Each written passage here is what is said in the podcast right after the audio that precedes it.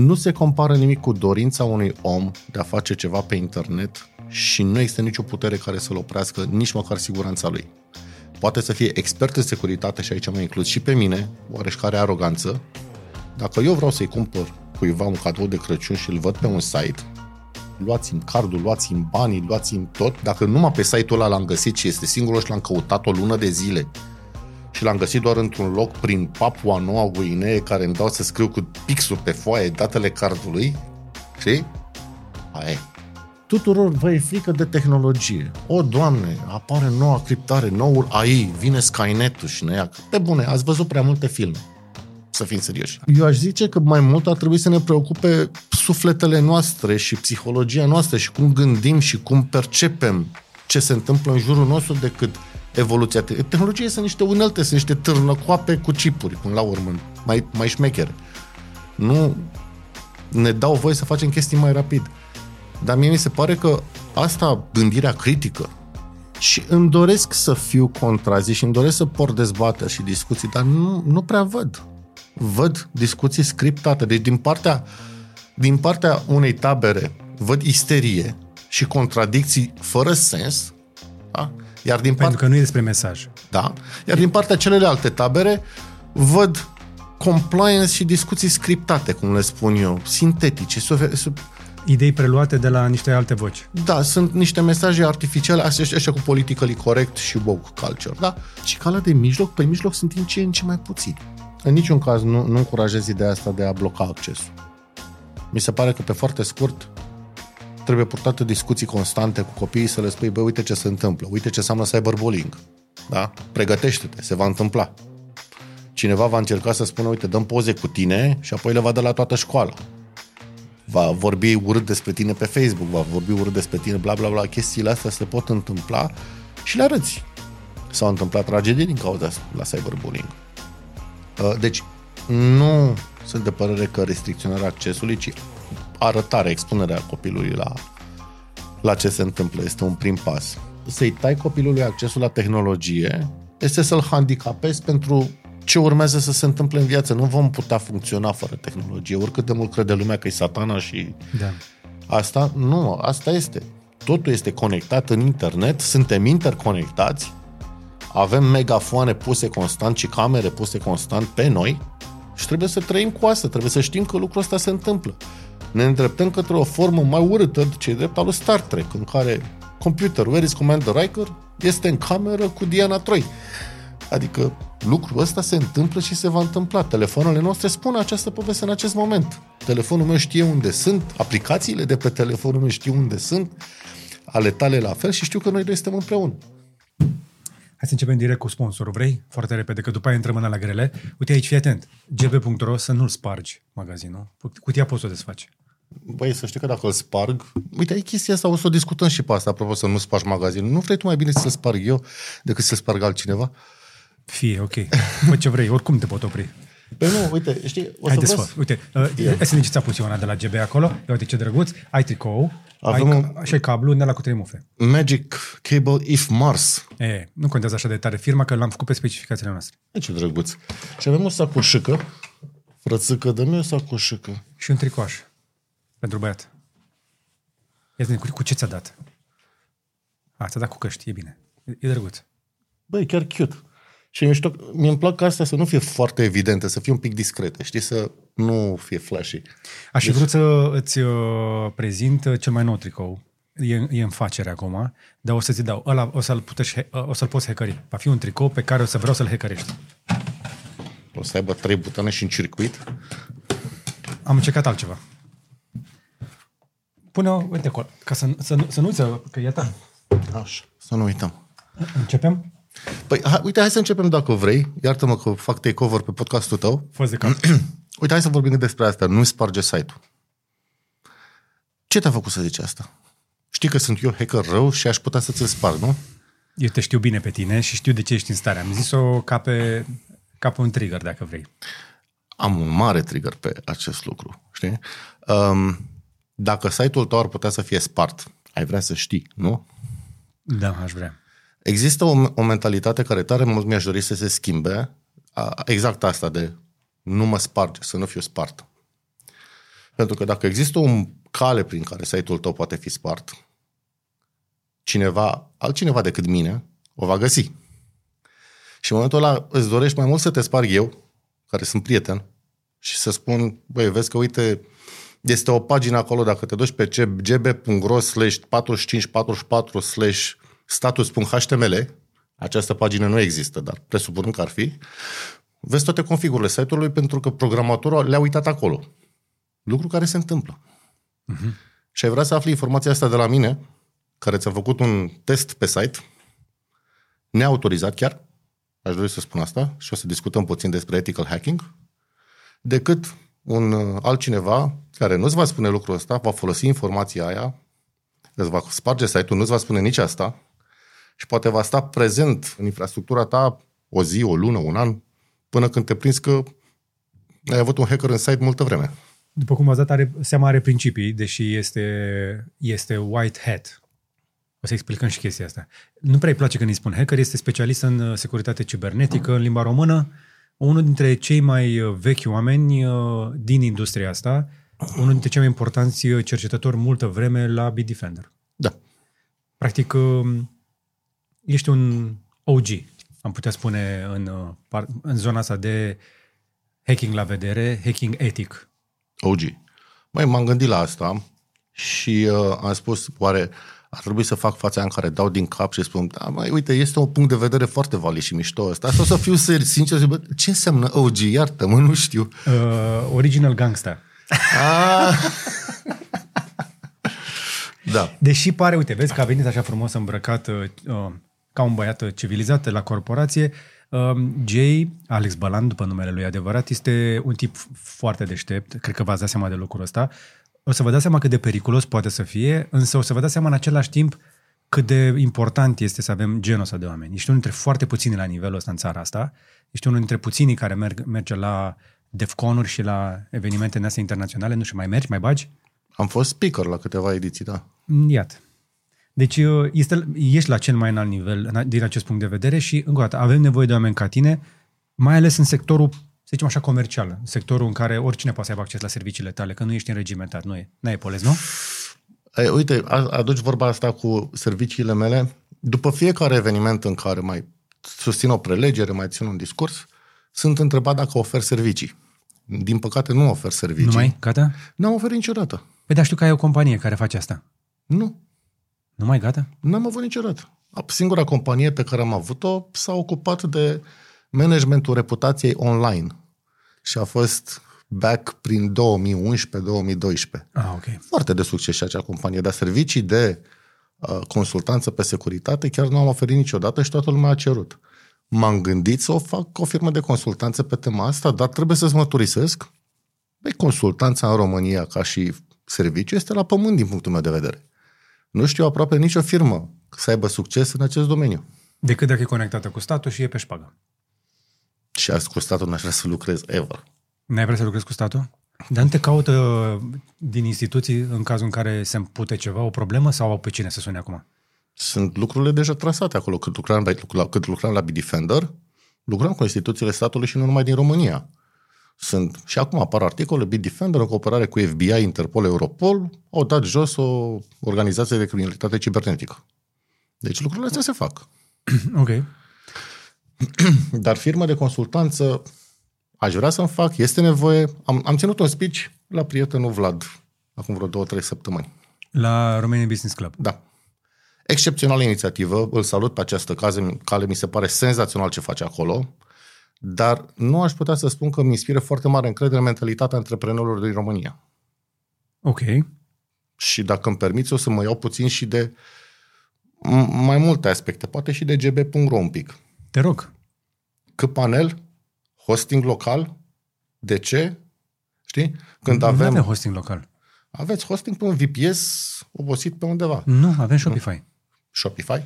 Pe lasă, nu, zic hosting-ul, nu, discutam jos mai devreme că am auzisem panel într-un telefon și mi-a, mi-a sărit așa un beculeț. Nu, nu, ai la un site ăsta mai mic, un blog. Ok, site-ul ăla mic și blogul, de ce nu e pe WordPress.com?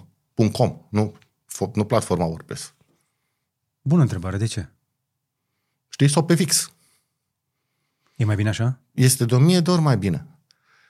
Mentenanța și riscurile sunt scăzute și ca și costuri deci, substanțial. Avem hosting la cei de la Hosterion, sunt foarte bune, adică n-am avut niciodată probleme de când suntem la ei. Eu sunt convins că nu sunt probleme la Hosterion. În schimb, administrarea site-ului este în răspunderea voastră. Da. Da? Administrarea site-ului cu, ca și securitate este în răspunderea voastră. Da. Și sunteți, iartă-mă, nu cei mai competenți în acest domeniu. Da, fără discuție. Dar măcar ne-am pus parole foarte lungi, avem o procedură. Da, dar nu vă pricepeți totuși. Da. Adică... Așa. Și, și care e problema cu antreprenorii români? Că crede ei că e mai bine să facă așa? Da, adică văd o mentalitate de asta, din punctul meu de vedere, aproape de dosar cu șină, știi? Adică nu mi se pare că folosesc niște cutume și standarde moderne care le-ar face viața mult mai ușoară. Ok. Știi? Gen Wix, gen WordPress.com, gen Cloud First. Știi? Mai că unii dintre ei aveau și serverul in-house de mail. Știi că adică un calculator pe care rula o soluție de e-mail. Da. Fizică, da. Nu e ok și e, e, e, toată treaba asta vine într-o mentalitate, înainte așa era mai bine, dar lucrurile s-au schimbat fundamental și să-ți faci tu lucrurile de mână aduce pe de-o parte costuri de mentenanță, asta, asta poate să o înțeleagă oricine, da? Că trebuie să stai să-ți pierzi timpul, să faci update la serverul ăla, să mai faci modificări, mai adaugi un user, mai una, mai alta. Iar a doua sunt costuri de securitate, pentru că tu nu ai expertiza de securitate pe care o are echipa de securitate a lui Google sau a lui Microsoft sau a lui Wix sau a lui WordPress. Și nu numai în ultimul rând, uite, dacă reține cineva din podcastul ăsta care vrea să facă antreprenoriat sau dacă administrează ceva, eu o numesc regula dominoului. Dacă pică serviciul ăsta, cât mai pică o dată cu mine. Da? Dacă ție îți pică VPS-ul de la blogul ăla, ești singurul care suferă. Uh-huh. Dacă la WordPress îți pică blogul, o să pice o grămadă de oameni odată cu tine. Șansele să pice sunt mult mai scăzute. Dacă pică Google, dacă e compromis Google, prin înlănțuire... E catastrofă. Este catastrofă la nivel planetar. Pentru că prin înlănțuire poți să demonstrezi că dacă este compromis Google, este compromis Tesla. Știi cum? Da. Uh, HackerOne, platforma pe care își managește vulnerabilitățile Tesla, și noi, pe de altă parte, și mulți alții, are serverul de mail la Google, prin mail se trimite notificările cu noile vulnerabilități găsite în Tesla, noi și așa mai departe. Și dacă e compromis Google, cineva are acces la toate vulnerabilitățile așa lui e. Tesla și noi și așa mai departe. Și așa te gândești, domne, îmi aleg serviciul ăsta, câți mai folosesc și cine mai pică o dată cu mine dacă sunt compromiși. Da. Revenim la IGDLCC îndată ce îți spun despre sponsorul nostru, Darcom Energy, cei care ne garantează că nu ni se sting luminile din studio, adică nu avem niciodată pene de curent. Panourile fotovoltaice, invertoarele și bateriile sunt inima sistemului nostru energetic și cred cu tărie că sunt investiții importante, dar și rentabile. Cu acest sistem am economisit deja mii de euro la facturi, dar și mai important avem electricitatea garantată, fără fluctuații care ne pot defecta electricele și electronicele. Dacă ai în plan să construiești, să renovezi orice fel de clădire, inclusiv industrială, alege o soluție solidă de generare și stocare de energie. Noi colaborăm cu echipa Darcom Energy și îi recomandăm. Ăsta deja e primul pont gratis, că de-aia zice IGDLCC, informații uh, gratis despre lucruri care costă. Și astăzi o să aflați chestiile cele mai nasoale pe care le poți păți în mediul digital. Astăzi pentru că amânăm de câteva luni discuția asta, așa că sunt recunoscător că ți-ai făcut vreme și deja um, ori, o să stau să mai văd încă o dată după și o să stau cu notițe și convins că și cei care se uită o să înceapă să, să adune notițe ca să ne facem un pic de igiene digitală pentru că, până la urmă, viețile noastre sunt acum online. Când am, apucat, am început noi să lucrăm împreună, păreau multe chestii exotice. Primele, că ascultam noi un telefon, ascultam, când am făcut cu telefonul, ascultam, uh-huh. îi, îi puneai un, un backdoor în el, ceva, părea așa științifico-fantastic. Acum conștientizăm cât de grav poate să fie. Acum nu știu dacă o să ajungem într-un scenariu cum este în filmul ăla stupid Leave the World Behind. L-ai văzut? Nu. Dar uh, un sâmbure de adevăr este acolo. E un film Uh, pe Netflix, în care se întâmplă un eveniment ăsta aproape apocaliptic, în care America este atacată cibernetic. Am văzut trailer. Da. Inclusiv faza cu mașinile Tesla care vin și se înfic toate ca să blocheze infrastructura. Uh, un petrolier este eșuat pentru că să le decup- se decupleze de la energie, le taie comunicațiile de telefo- telefoanele mobile, televiziunea, radio, nu mai pot să vorbească unii cu alții, le taie GPS-ul și după ce le distruge infrastructura asta energetică și de comunicații, uh, încep să se războiască între ei. Practic au generat un război civil și își dau singuri bomba în oraș. Mm. Da. Uh, îți dai seama că pentru, pentru mine este hilar să văd chestia asta, dar este și trist pentru că pot să fac o paralelă cu The Social Dilemma, care a apărut acum vreo, nu știu, șase ani sau... Da. Apare The Social Dilemma, un film prin care ni se explică cum suntem monitorizați și controlați și viețile noastre private sunt nul în fața Facebook, Netflix. Și apar ochii plini de umezeală ai developerii care au contribuit la această invazie a intimității noastre și mărturiseau acolo, domne, eu am fost parte din chestia asta și nu sunt mândru de mine, dar pot să vă spun acum că n-am mai suportat și vă spun ce e acolo. Sunt nenorociți, niște nenorociți, niște nenorociți. Se invadează intimitatea oamenilor. Bun. Și vin oamenii la mine și spun, bă, Jay, mamă, social dilemma mi-a deschis ochii. Și la ce ți-a deschis? Păi, uite, Netflix te profilează ca să spună ce seriale vrei să vezi. Așa? Păi cum adică așa? Îți analizează comportamentul. Așa? Păi nu, îți înfatează... Păi da, dar nu mai bine să ai serialele pe care vrei să le vezi tailorate pentru tine? Este mult. De ce să stai să cauți? Că pierzi timp când stai așa browsing în Netflix 10 minute. Nu mai bine să fie mai... Nu, uneori pierzi mai mult decât durează filmul. Exact. Să cauți film. Nu mai bine să fie profilate pentru tine, să fie serviciile folosite să fie, serviciile folosite de tine să fie tailorate pentru nevoile tale? Păi ba da, asta înseamnă o invazie a intimității mele. Ai opțiuni doar să nu folosești serviciu, dar când îl folosești, oamenii mulți vor vedea, eu inclusiv, asta ca un beneficiu. Că s-a scurtat timpul până când ajung la filmul care mă interesează. Da. Adică dacă nu era feature ăsta, chiar ziceam, bă nene, dar uite-te pe ce dau click și dacă am dat click pe 5 maimuțe, nu-mi servi crocodili. Servește-mi tot maimuțe pentru mine este un beneficiu, numai că era prezentat într-o lumină așa foarte doomsday, foarte leave the world behind, așa, știi? Pentru că, de fapt, ce spune chestia asta este că ne e teamă ca nu cumva Netflix, ca și Facebook, așa? să colecteze datele și să le vândă. Așa. Bun. Netflix și Facebook. Și nu numai ei. Toate aplicațiile pe care le folosim, uite, vezi camerele astea din jos, softul, OBS-ul, cam tot, WordPress-ul, toți colectează telemetrie despre noi. Așa. Da? Nu există în ziua de astăzi o aplicație pe care trebuie să fie prea prost developerul sau să nu aibă departament de marketing care să zică, băi, ne avem și noi nevoie de business intelligence aici. Să știm care e profilul clientului nostru ca să-i dăm servicii mai bune în prima instanță. Da? În prima instanță. Apoi sunt tot felul de legi care în teorie interzic. Dar cred că putem să plecăm de la premiza că folosim Office și documentul pe care îl scriem este împărțit între noi și codul acela de la Microsoft Word. Da? Este un programator care a scris un cod acolo. Microsoft, dacă decide să dea un update prin care să citească ție documentele, poate să o facă. Dar, dacă ar face-o, ar fi compromiși și apoi nimeni n-ar mai folosi Word. Cam asta este chestia care îi ține cumva în frâu. Da? Asta, da. Cre- asta zici tu și asta cred că undeva ne imaginăm și noi. Dar dacă există o operațiune în spate de care noi nu știm, prin care ei totuși strâng aceste date și le dau anumitor părți interesate, pentru că, după cum știm, supravegherea există. Și tocmai m-am întors dintr-o țară cu o supraveghere exemplară. Emiratele Arabe. Am fost în Emiratele Arabe și am folosit uh, intenționat VPN acolo, unde este complet ilegal. Uh-huh. Și spun, uh, eram la o masă cu șeful de pe Cybercrime Police din Dubai. Uh-huh. Și spun, uh, Said îl chemă, și spun, Said, trebuie să-ți mărturisesc ceva. Ce? Am folosit VPN în Dubai și nu numai atâta, din greșeală am găsit și o vulnerabilitate într-un procesator de plăți de la Etisalat, dintr-un mall de acolo.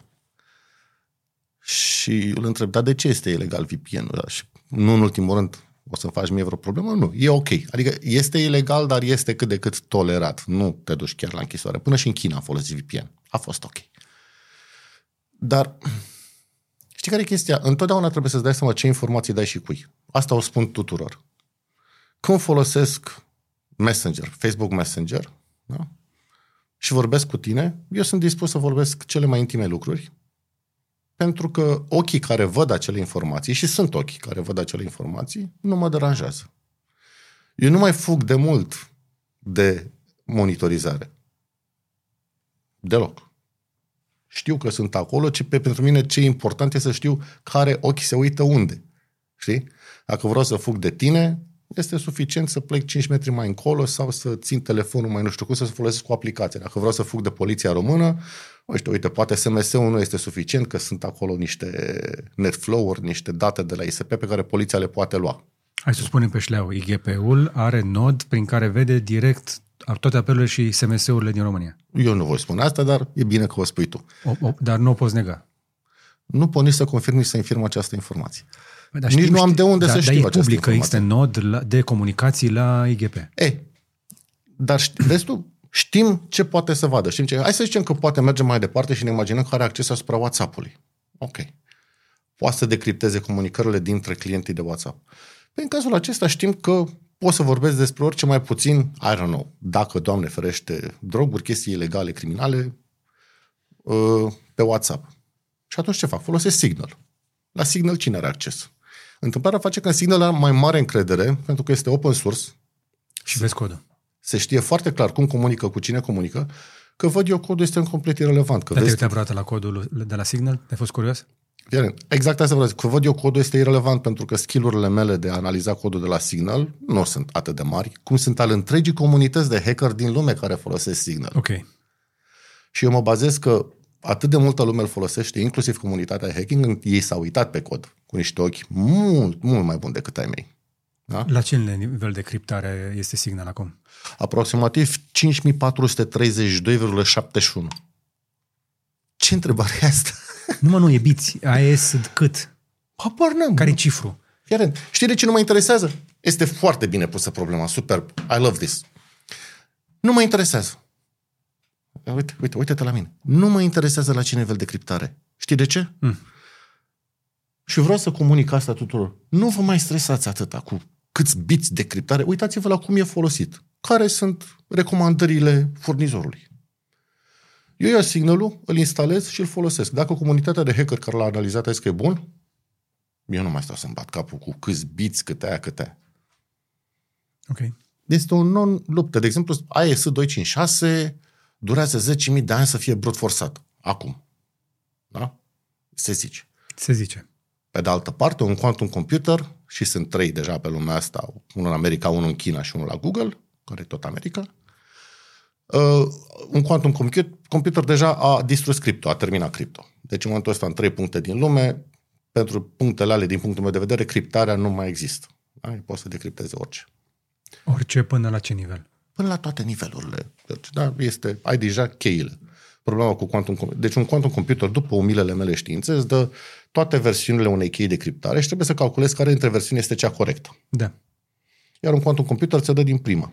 Adică știe să-ți calculeze extrem de repede, uite, astea sunt toate variantele de chei de criptare, asta este aia corectă. Mă, dacă ar fi putut chestia asta, spărgeau măcar rețeaua Bitcoin până acum. Pentru ce? Pentru bani. E cel mai mare incentiv. Adică se apropie de 1000 de miliarde de piață la momentul registrării noastre. De ce să debalansezi o piață pe care poți să o urmărești și pe care poți să vezi atât de multe lucruri interesante? Ce motiv ai? Cine? China? N-are China bani? America? N-are America bani? Ok. Deci vrei să spui că aceste calculatoare cuantice ar putea fi, dacă nu au fost deja folosite, pentru a sparge algoritmii tehnologiei blockchain? În principiu, oriunde este nevoie de calcularea unei chei de criptare, sau mai multe versiuni ale unei chei de criptare, brute force, practic, un quantum computer o poate face instant. Hai să explicăm un pic ce este conceptul de brute force. Practic, iei o parolă și o- încerci toate combinațiile posibile până o nimerești. Da. În cazul unei... Uh, Dar la, la blockchain problema este și limitarea de timp, că se tot, nu că e, sar, e s- sare codul, se tot complică. Da, da. uh, În cazul unui portofel, de exemplu, de Bitcoin, Nu se schimbă. nu. Acolo ai portofelul tău și cheile lui. Dar uh, pot să-ți dau un scenariu mult mai, mult mai urât, dacă vrei, uh, și care este mult mai real. Și mult, adică, eu personal nu fac probleme nici din cauza celui care este, are acces la quantum computer din China, cel din America și cel de-al treilea, pentru simplu motiv că sunt, nu sunt eu țintă pentru ei. Cred că nici blockchain-ul, nici cripto nu sunt țintă pentru ei. Au planuri mai mari. În cel mai alt tipuri de warfare. Nici nu încerc să-mi imaginez ce fac ei cu această tehnologie. Știi? Și nici și mi-o scot din cap. Nu mă deranjează. Nu... Și recomand oricui să nu dea paranoia Pentru că oricum nu ai control asupra acelei situații. trebuie să facem pace cu această, acest lucru, George. Nu avem control asupra informațiilor noastre, avem control doar pe ce scriem, unde scriem, cui scriem. Cineva se va uita oricum. Inclusiv la Signal. Există. Codul ăla este al lui Signal, nu e al tău. Știi? Nu, trins, nu transmite conversațiile tale, așa este. Dar totuși nu-i codul tău, nu l-ai scris tu. Și bine ai făcut, că ei scriu cod mai bine decât tine. Vreau să zic asta cu certificatele stocate în ceea ce se numește root store pe echipamentele noastre. Când... Deci, deși avem uh, uh, criptare, există aceste certificate, nu există aceste chei. Hai să... Da. Varianta pe foarte scurt și foarte scary este așa. Orice entitate, firmă, în cel mai multe cazuri sunt astea de, telecom, de telefonie sau autorități de certificare digitale, da? poate să decripteze cam 80% din comunicarea noastră criptată. Asta este pe foarte scurt titlu, headline, cancan. Uh-huh. Cum funcționează? Fiecare comunicare criptată trebuie să fie validată de ceea ce se numește o autoritate. Eu când mă duc pe Google și scriu acolo jaroundgoogle.com și îmi bag parola, comunicarea mea cu Google este criptată. Da? De ce este criptată? Ca cineva care se uită pe comunicația mea să nu vadă ce îi transmit eu acolo lui Google. Bun. Cum este criptată? Asta nu spune lumea problemă. Păi, prin certificate SSL. Se numesc. Google spune, uite certificatul SSL. Browserul meu spune, văd că ai tu un certificat SSL care spune că e pentru google.com, dar vreau să validez că este chiar al lui google.com certificatul ăsta, că altfel George poate să-mi dea un certificat SSL să spune eu sunt google.com, dă mie user și parola. Acesta se numește un man in the middle attack pe SSL și se întâmplă. Atunci când vedeți alerta aia, certificatul pentru acest site nu este valid, s-ar putea să fie cineva care vă vrea să vă fure ceva. Bun. Deci George poate să spună, eu sunt google.com, uite certificatul. Și atunci mă uit, cine ți-a emis ție acest certificat pentru google.com și tu, George, o să spui pe mi l-am emis singur. Atunci du-te frumos înapoi, că nu am încredere în tine. În schimb, site-ul Google spune, mie mi l-a emis VeriSign. Sau mie mi l-a emis Let's Encrypt. Sau mie mi l-a emis GeoTrust. Și acestea se numesc autorități care controlează. Acum, eu ca să verific, ca să știu despre aceste autorități cu care validez, folosesc ceea ce se numește un root store pe echipamentul meu. Echipamentul meu înseamnă orice, orice sistem de operare, de la telefon până la uh, aspirator. Că și aspiratorul se conectează la update-uri, la site-uri, da? Bun. și conexiunea e tot criptată, inclusiv la Teslele din parcare. Și eu atunci ce fac? Mă duc, îi zic lui ăsta, cine ești tu? Google, dovedește, uite certificatul. Cine ți-a dat certificatul ăsta? VeriSign. Mă duc la mine în root store și îl întreb pe VeriSign-ul pe care eu l-am cu sistemul de operare, băi, uite ce zice ăsta, tu i-ai dat certificatul și ăsta zice, da, este corect și validez certificatul lui Google de la Google cu uh, autoritatea care este stocată la mine pe calculator. Acum, ceea ce nu se știe este că noi avem pe sistemele noastre de operare aproape 200 de astfel de autorități de certificare stocate, în care avem încredere absolută. Păi de ce n-aș avea? Pentru că sunt foarte multe. Uh-huh. Inclusiv Turkcell, de exemplu. Aha. Pentru că și Turkcell emic certificate. Ok. Da? Și dacă la un moment dat unul dintre autoritățile astea, entitățile astea care emit certificate și se folosește pentru validare, se gândește să-ți facă un man in the middle și tu te duci pe Google. Google să are certificatul de la, să zicem, nu mai știu acum, VeriSign. Da? Și tu ești, George, autoritate care emite certificate. Și sunt 15 site-uri care te folosești pe tine, dar sistemele de operare te-au adoptat. Și tu îmi zici, salut, eu sunt Google și certificatul meu este emis de George, eu o să-l validez cu, îl caut pe George aici, o să-l găsesc și tu controlând ăsta de la mine de pe laptop, o să zici, da, este bun certificatul, el e Google, pentru că tu ai control, tu ești unul dintre ăștia 200 de la mine de pe laptop. Ok, dar cum fac eu dacă aș fi, aș vrea să fac acest oh, man in the middle, da? adică intermediar, un uh-huh. atac prin intermediar. Cum fac să ajung în lista aia de pe calculatorul tău, de pe mașina ta? Măi, foarte greu, pentru că trebuie să fii, într-adevăr, să ai niște credențiale, niște proceduri, procese, să se vadă că nu faci măgării de genul ăsta. Uh-huh. Dar trebuie să mărturisesc că pe mine mă sperie un pic numărul foarte mare de entități. Da? Inclusiv din țări anumite țări, anumite zone ale lumii, unde poate Da. nu este foarte mare încredere, ca să zic așa. Am mai văzut situații în care se, se generează un SSL pur și simplu din linia de comandă în uh, Ubuntu. Da, se numește self-signed. Și E, a- e, Ideea este că tu generezi self-signed-ul ăla și zici că ești google.com, numai că eu nu am cum să-l validez, eu nu ți-l validez ție când ți accesezi cu Chrome, să spun, site-ul tău care pretinde că e Google, și eu te întreb, cine ți-a dat certificatul? Și tu spui, uh, atunci eu zic cu Chrome, ok, îmi pare rău, site-ul ăsta nu are certificat valid și îți dau alerta aia în care spun certificatul pentru acest site nu este valid. Și atunci să le luăm în serios când vedem chestiile O, alea. da, categoric. Pentru că până la urmă și Chrome-ul, că e browserul în care tu te dai, practic este încă un fel de sistem de operare, nu doar o aplicație. E o mai mașinăria care primește inclusiv update-urile alea ca să știe când apar nu probleme de genul ăsta. Slavă Domnului că de 2 ani au introdus uh, aproape blocking accesul la site-uri cu certificate invalide. Înainte doar îți apărea un pop-up care spunea accesul la acest site poate fi nesecurizat pentru că certificatul este invalid. Are you sure you want to continue? Ceea ce era un dezastru. Dacă oamenii dădeau ok. Da, făcând niște experimente, evident, full within the boundaries of the law, câteva sute de oameni dădeau ok și acceptau un certificat prin care li se puteau decripta toate datele. 100% din oameni, de fapt. Pentru că oamenii vor fricțiune minimă, nu vor, nu vor stres, vor să ducă acolo unde interesează pe ei pe site-ul ăla. Și a, a, rata de așteptare a oamenilor a tot scăzut. Dacă la începuturile internetului oamenii așteptau și zeci de secunde să se încarce o pagină, a coborât acum la sub două secunde. Da, Și dacă nu s-a încărcat în două secunde, sunt șanse mari să plece de acolo sau să apese pe un buton acolo să îi, îi se dea drumul la site. Ți-am zis eu că la un moment dat aș vrea să discutăm, să nu mai discutăm doar despre tehnologie, despre filozofie în tehnologie sau psihologie în tehnologie. Asta mi s-ar părea senzațional.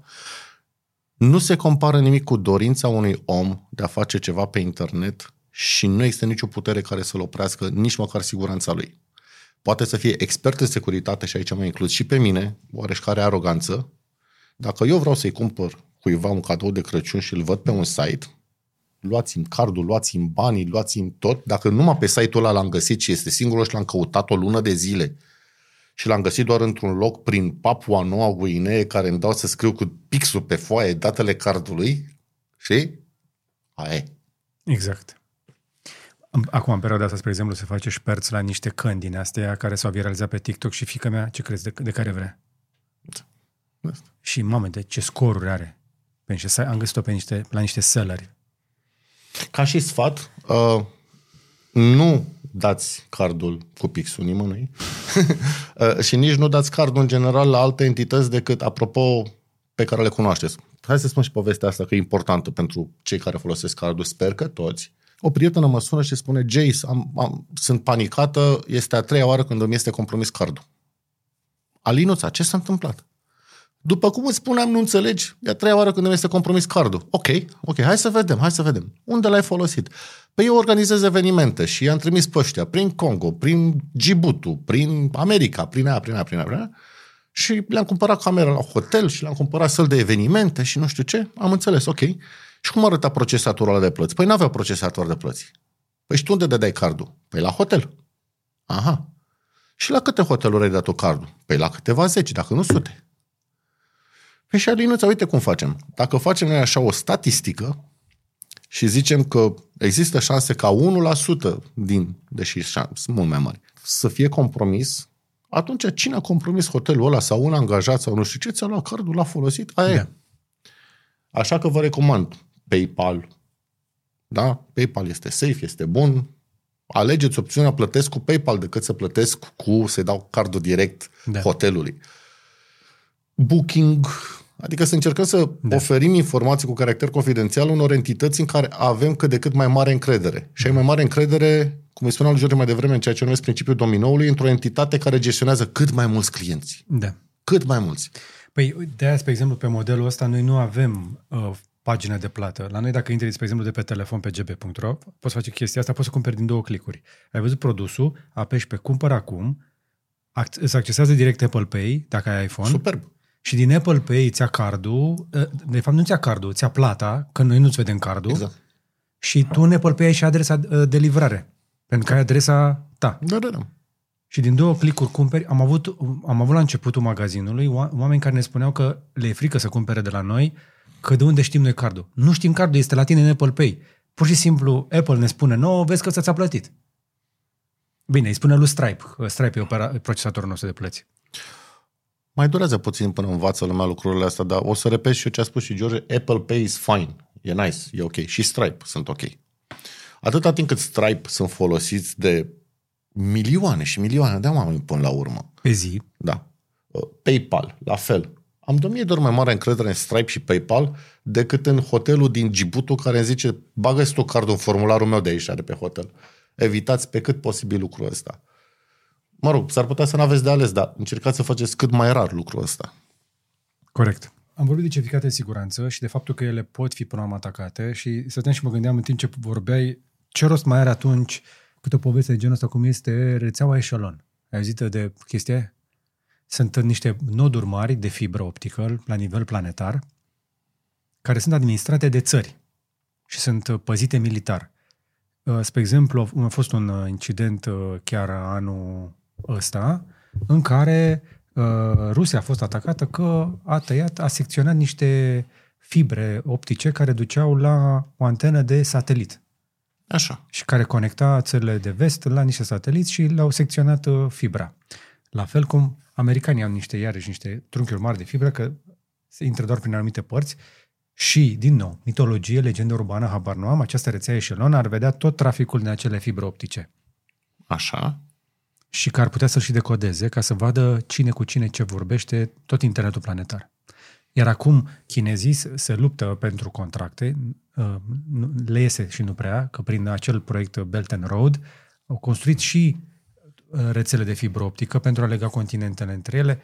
Se pare că sunt foarte puține companii care au acces la aceste contracte de a trage aceste fibre optice pe care se circulă grosul internetului în alea submarine. Și că ele sunt sub controlul anumitor țări ca să poată monitoriza traficul de pe ele. Am o foarte mare încredere că lucrul ăsta este posibil. Ok. În primul și în primul rând ISP văd ceea ce se numește NetFlows. NetFlows... ISP adică furnizorii de internet. Furnizorii de internet, scuze. NetFlows înseamnă IP sursă, IP destinație, port sursă, port destinație, timestamp, mărime. Da? Adică vede la ora, pardon, vede că la ora X, da?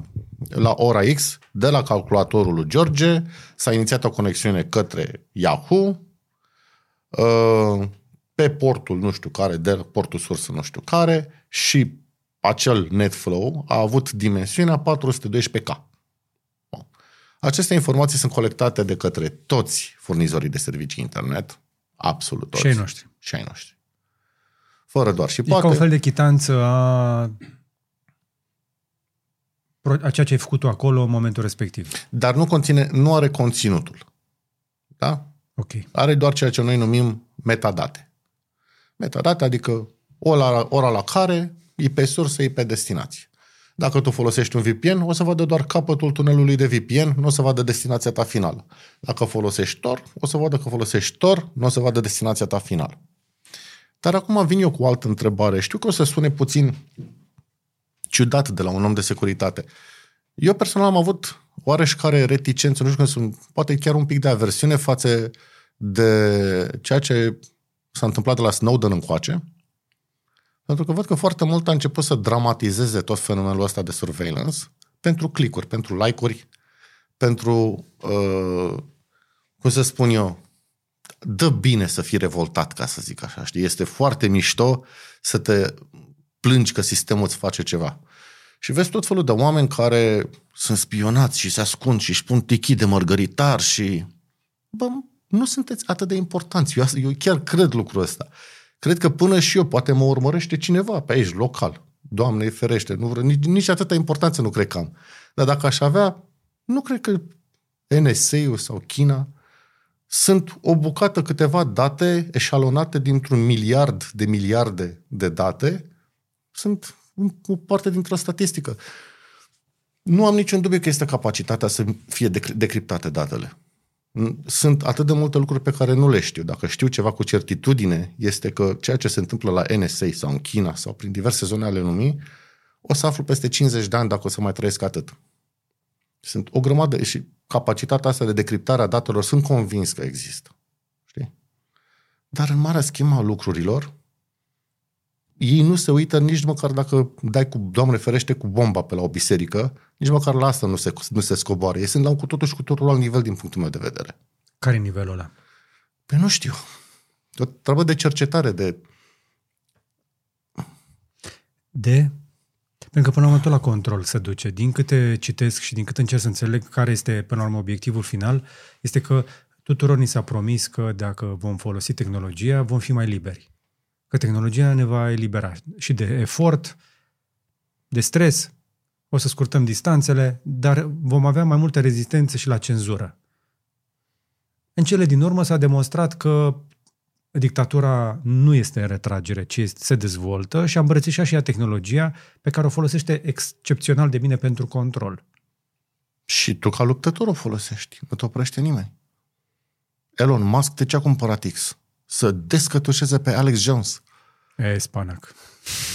Înțelegi? Uite, eu susțin. Susțin Alex Jones înapoi pe Twitter. De acord. Chiar dacă nu sunt de acord cu ce spune un cretin, trebuie să poți să-l lași să vorbească ca să poți să vezi alți oameni mai competenți care îl contrazic. Întrebarea pe care cred că poți să o pui totuși este dacă în calitate de luptător și sistem, deși nu sunt de acord cu această sintagmă, dacă jucăm echitabil și dacă jucăm cu același arme. Ok. Da? Aici nu cred. Aici cred că sistemul câștigă detașat. Nu al nostru din România sau din blocul vestic sau estic, dar cred că la Statele Unite, China, Rusia au niște avantaje destul de mari față de comunitatea de securitate sau de oamenii de rând care, o, oh, Signal este foarte securizat și foarte bun. Well, pentru noi aici, în, în țarcul nostru, o fi bun. Cu poliția română, poate cu SRI-ul, poate cu cine, FSB-ul și nu știu ce. Dar la un nivel mult mai înalt, acolo nu cred că mai jucăm în același playing field. Dar întrebarea mea este, trebuie să ne punem problema asta? Uite, te întreb eu pe tine. Uh, nu, trebuie să recunosc că până la un punct ți-am pus întrebarea asta dintr-o perspectivă mai degrabă de curiozitate jurnalistică, pentru că dacă asta să mă gândesc în fiecare zi cine și pentru ce mă ascultă și mă urmărește, ar să aibă foarte mult timp la dispoziție și apoi să se gândească ce ar face cu chestia aia. Îți face clicuri, nu știu. Adică, serios, într-adevăr, sunt de acord cu ce spui, că trebuie să ne gândim și dacă suntem suficient de important pentru lucrul ăsta. De multe ori ni se, ni se varsă ideea asta. De fapt, ne, ne, ne încălzim singuri, așa, ca și cum ar fi atât de importanți. Câte vreme nu ești uh, în rezistența din munți, nu ești în opoziție, nu ești implicat politic, nu cred că ar trebui să te stresezi chiar atât de tare. Dar n-ai de unde să știi ce o să faci peste 5 ani, peste 10 ani, peste 20 de ani. Și chestiile astea rămân acolo și băieții o să ți le scoată. E, aici da, atinge un lucru foarte important. Aveți mare grijă ce postați pe internet astăzi pentru că îi va afecta pe nepoții voștri mai încolo. Știi? Că spuneau la un moment dat, uite, o poză cu bunica mea și cum o să arate chestia asta peste 100 de ani, uite o poză cu bunica mea, că pozele din ziua de astăzi apar un pic mai uh, deșocheate decât pozele de acum 100 de ani. Uh, într-adevăr, trebuie să fim destul de grijuli cu ce informații, dar, uite, hai să spun încă un lucru foarte important. Eu nu am nicio problemă să stochez informații extrem de confidențiale despre mine, ale mele, online. Și prefer să le stochez pe Google Drive decât să le stochez pe un hard disk la mine acasă unde îl țin eu sub cheie. Care variantă ți se pare ție mai safe? Dacă ești cu adevărat o țintă, și cineva vrea cu adevărat să obțină acea informație, o poate obține oricum, am stabilit deja lucrul ăsta. Așa. Dar calea minimei rezistențe este dacă are, dacă are unelte tehnologice suficient de sofisticate, o să vrea să o facă de la distanță. Așa. Dacă nu, o spargere este întotdeauna mult mai ușoară, pentru că uh, ialele sunt mult mai ușor de spart decât o parolă. Am zis bine? Foarte bine.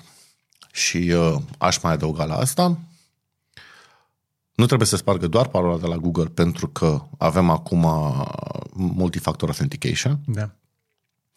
Pe lângă multifactor authentication mai nou avem pe Apple Passkeys. We Passkeys rules. Dacă nu v-ați activat Passkeys pe Apple devices, da. do it. Foarte mișto. Așa. One click login, cel mai secure login din lume. Până nu pică Apple. De așa e. Care sunt șansele? Adică Da, Sunt- știu, știu, ne întoarcem la principiul dominoului de care ai zis. Da. Ok, pe schis. Așa. Și uh, sau varianta ar fi să fie compromis Google him itself, ceea ce am vorbit mai devreme, dacă e compromis Google, e compromis Tesla, Tesla e al lui Elon Musk, Elon Musk e al extraterestrilor, în colaborare cu Guvernul Americii și extraterestrii plus Guvernul Americii nu vor lăsa asta, Iluminatii nu se vor lăsa învinși. dar evident, acum l-a scos la iveală pe Alex Jones, care a fost creierul din spatele Starlink, dar uh, Este momentul acela de pamflet al uh, acestui uh, interviu. sau oare? Așa. uh, Vezi că la umor ești la fel de bun ca mine. Dar e bine măcar că e evident. Da, uh, este trivial să-ți sparg casa. Am, am setul de lockpicking, nu l-am la mine, dar îl- de regulă îmi țin un, un jiggle key care merge pe like 80% din lacăte. Și asta doar pentru momentele când îți uiți tu o cheie, nu că ai vrea să spargi casele oamenilor, Jay. A, nu, e, pentru este, e, e din seria uh, Îmi dai tricks. voie să-ți arăt? E, Da, exact, exact. Este tricks la petreceri, știi? E ca magicianul la petreceri care scoate iepuri, eu sparg lacăte sau ce. Doamne, Bine, mă disează, e un băiat pe YouTube care sparge tot. Exact, ăla, pe de la el am învățat, lockpicking lawyer. Nu, nu mai e unul. E un tip foarte tare care a spart tot și ia la mișto pe toți cei care spun că ale lor sunt uh, inexpugnabile. I-am uitat numele, acum mi-am aminte, ți-l arăt. Dacă, Nu, nu, mai e unul. Mai e unul mai tare decât Lockpick Lawyer. E un tip care nu-și arată niciodată fața. da, lockpicking lawyer. Mai e unul. Nici ăsta nu-și arată fața. Mi-am aminte și zic. Bine. Așa, recomand iarăși volume criptate pe Google Drive, deci pentru date și mai confidențiale decât pozele mele indecente pe care le țin pe Google Drive. Fac volume, volumul îl criptez, îl urc acolo și stă criptat acolo, da? at rest. Și apoi, când vreau să operez pe el, îl descarc, îl decriptez, operez pe el, refac volumul, recriptez și îl urc acolo. Și cum faci chestia asta? Cu ce unealtă? Cu GPG. Uh, Pretty good privacy. Ok. Da? PGP. Deci ori cu PGP, ori pentru confort, cred că este destul de competent și uh, volumul criptat din Apple. Da? Click dreapta, create volume, add password și ai. Și îl urci pe ăla în uh, Drive. Da. Uh, mențiune foarte importantă aici este Practic că... e criptare dublă, în două straturi, că și ei criptează. Da. N- Nu, este criptare pentru situația în care, Doamne ferește, cineva din Google, că e ceva ce aș vrea să ascund chiar și de Google. Știi? Sau chiar și de cineva care reușește să-mi intre în contul de la Google. Doamne ferește, mă, chestia este și mai importantă. Da. Mai importantă Dar nu te decât pui cu DeepMind, că dacă îl pune pe Quantic, să-l spargi și pe ăla. Păi asta vreau să spun. Foarte important să punem pe orice chestie cu criptare locală, da? gen o parolă pe un, pe un zip, da? sau o parolă pe un volum criptat, lucruri de genul ăsta, neapărat să avem o parolă foarte, foarte lungă și chiar nu glumesc, ceva gen 40 de caractere, pentru că atunci când faci brute force online, ai o latență. Da? Întotdeauna. Faci un query, vezi răspunsul, faci un query, vezi răspunsul și latența aia îți reduce capacitatea de a încerca multe parole. Și să zicem că dai drumul pe 500 de thread-uri, 500 de b- atacuri în același timp, în paralel, paralelizate, tot merge încet. E, atunci când o faci local, pe o arhivă, pe un volum criptat, Ești limitat doar de puterea ta de procesare. ești limitat exact doar de, hai, nu poate nu 40, dar 20 de caractere este bine să aibă orice parolă de zip, volum da. criptat, PDF, ce vreți voi. Oricum, după 14 caractere deja crește și mai exponențial, ca să zic așa, pentru că fiecare caracter adăugat după mărește cu un factor de câte ori. Eu nu știu pe din afară, dar hai să vorbim Niște despre asta zeci. puțin. Pentru că dacă parola nu este generată aleatoriu, da, uh, lumea nu pune suficient de multă valoare pe randomness, cum se numește. Și, uh, well, dacă am informații, câteva informații despre tine, există un alte care generează parole din George, Zeletin, toate lucrurile care sunt în jurul tău, da? Și apoi încep să genereze. Înlocuiesc E cu 3, pun semnul exclamării arund la sfârșit, pun 2023-2022, știți? Și generează cam un milion de variante pentru fiecare cuvânt, deci nu puțin. Numai că un milion de încercări înseamnă o secundă pe un brute force local. Uh, Pe, pe placa de pe laptopul meu, pe M2-ul, dar așa, mi-a ieșit 40 de miliarde de încercări pe secundă. Pot să fac. Wow. Cu, pe, pentru algoritmul MD5 cu hashcat. Deci 40 de miliarde de încercări pe secundă. Fantastic. Așa că randomness ăsta este foarte important ca acele caractere să fie complet aleatorii, să fie alfanumerici cu caracter special. Deci Pentru... o parolă de 40 de caractere cât, cât ar dura pe procesorul tău? Miliarde de ani dacă este complet aleatorii. În schimb, dacă tu îmi dai ca spațiu doar caractere mici, asta înseamnă, sunt 32 de caractere, știi? Dacă nu dacă sunt caractere mici și mari, se fac 64. Dacă sunt și cu cifre, pardon, nu sunt 32, sunt 26 de caractere, iartă-mă, mai mult. Așa, știi? Și cu cât de asta este nevoie să crești complexitatea parolei, pentru că dacă o pui doar din cifre, este instant brute force. Da. da. Ok, dar cum faci să ții minte parola aia dacă tot trebuie să o bagi de fiecare dată? Pentru că pe oameni, de fapt, asta îi dă înapoi. Aici acum cel mai, iarăși a ieșit topul parolelor pe anul ăsta, este în fiecare an. Uh-huh. Bănuiesc că știi, cea mai folosită parolă este... 1, 2, 3, 4, 5, 6? Nu, admin. Anul ăsta a fost Am înțeles. Da, uh, Vom face acest efort, este foarte important, dacă putem să extragem asta ca și segment, folosiți un password manager. Vă rog frumos. Deci, un password manager face următoarele lucruri. Nu mai ai nevoie să știi parole. Îți completează automat parolele. Deci nu mai ai nevoie să tastezi parole. Știi, acolo două, trei minute cât tu tastezi G or G 2023 Loves Tesla, așa, ai parola adevărată. Adevărata parolă, cu G mare și... Adev- două, adevărata parolă. Da, și 2023 litere mari. Așa. Uh, durează până, dacă îl vedeți cum tastează pe George, mâna e vultur, așa. G. Așa. Și um, durează și la 10-15 secunde pe care le pierzi. Cu un password manager, nu e nevoie să știi nici parola aia, nici să zice, te întreabă, vrei să-ți fac complet? Unde se face automat. Password Manager, adică un, o aplicație care ține minte parole, dar la capitolul ăsta știm deja că sunt destul de puține. Da, sunt, eu recomand unul singur, adică eu folosesc unul singur, folosesc One Password. One Password care, la origine, din câte știu, a fost dezvoltat de niște români. Nu știu bine, îi cunosc pe dezvoltator personal. Am cunoscut un tip care lucra la ei o fi fost român tipul respectiv.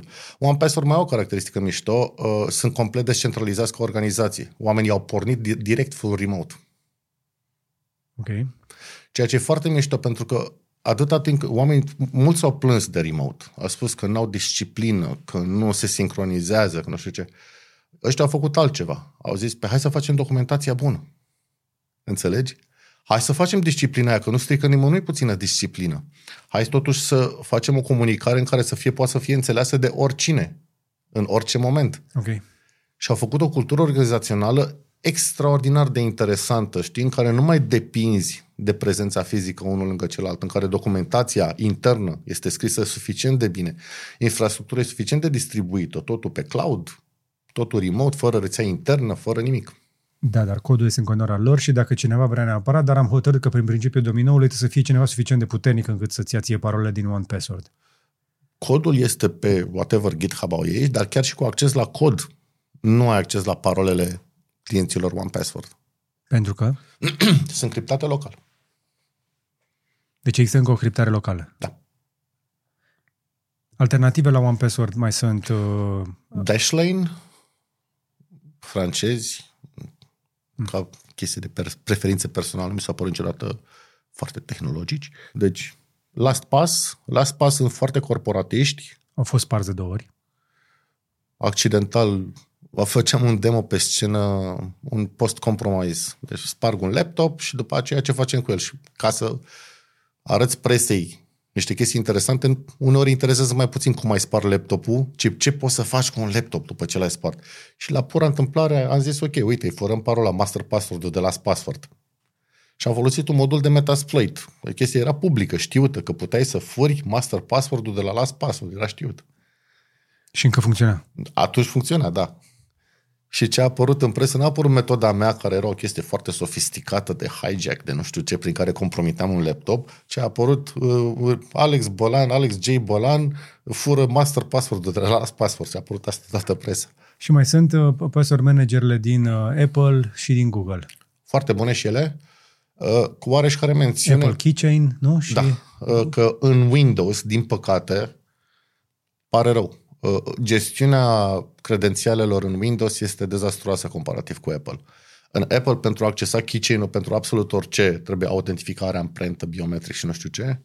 În Windows, dăm și mie toate parolele din Chrome, e tot ce trebuie să faci. Și îți dă toate parolele din Chrome. Mă ține parolele pe care le arătam la Curiosity? Uh-huh. Așa au fost luate. Deci s-a instalat virusul pe calculator, a luat parolele din Chrome și le-a urcat pe forum la ruși. Hai să explicăm oamenilor un pic uh, care a fost ideea pe care, pe care ai mers tu la Curiosity Summit. Le-am spus oamenilor că nu vom publica tot ce a fost acolo, pentru că unele chestii meri, pentru alea merită să vii să le vezi cu, uh, și să le auzi. Dar uh, varianta scurtă este că tu ai demonstrat cuiva din sală că calculatorul, sistemele firme au fost compromise. Cum s-a întâmplat asta? Un calculator, de fapt nici măcar un calculator, credențialele unui angajat. Ce s-a întâmplat a fost că s-a autentificat pe un sistem al firmei, da? un, poate să fie orice, de la mail până la intranet, uh, aplicații de HR. Avem business apps cu toții, tot felul de business apps, da? WordPress. Și a intrat pe aplicația respectivă folosind user și parola de firmă de pe un calculator care era infectat cu ceea ce numesc un password stealer. Este un virus care este tacit, nu-ți afectează cu nimic activitatea de zi cu zi. Tot ce face este intră pe calculator, face un snapshot al desktopului, un snapshot al My Documents și extrage toate parolele din Chrome, Firefox, Internet Explorer sau Edge. Și apoi le trimite într-o arhivă către vânzare pe un forum rusesc. Totul automatizat. Totul automatizat. Deci nu stă un băiat undeva acolo care zice, hai să-i sparg eu calculatorul lui Bucnici. Nu. Și să-i dea acolo până intră. Și pe forumul rusesc tu poți să cauți, vreau și o calculatoare datele de pe calculatoare unde găsești informații din Camera Deputaților. Sau din, nu știu, ce firmă vrei tu să spargi? Și tu ai demonstrat că sunt utilizatori care au adrese de e-mail arondcdep.ro, mm-hmm. da, Camera exact. Deputaților din da. România. Care și-au accesat contul de câtdep.ro de pe calculatoare infectate. Și dacă mergem pe logica asta la cât de multă educație se face probabil atunci când ajungi la putere, poți extrapola cam câți din aleșii noștri care, pe, pe calculatoare pe care circulă informații sensibile, au igiena asta digitală, au securitatea pusă ca lumea la punct? Nu cred că ar trebui să țină de ei. Este ca și cum eu care sunt responsabil cu securitatea acelor 4700 de bizoni de la mine din ogradă, împrăștiați pe 10 țări și nu știu ce. Nu. Caz real, nu? Da, nu. Asta este my day job. Așa? 4700? 4700. La o companie de unde toată lumea vrea să fură bani.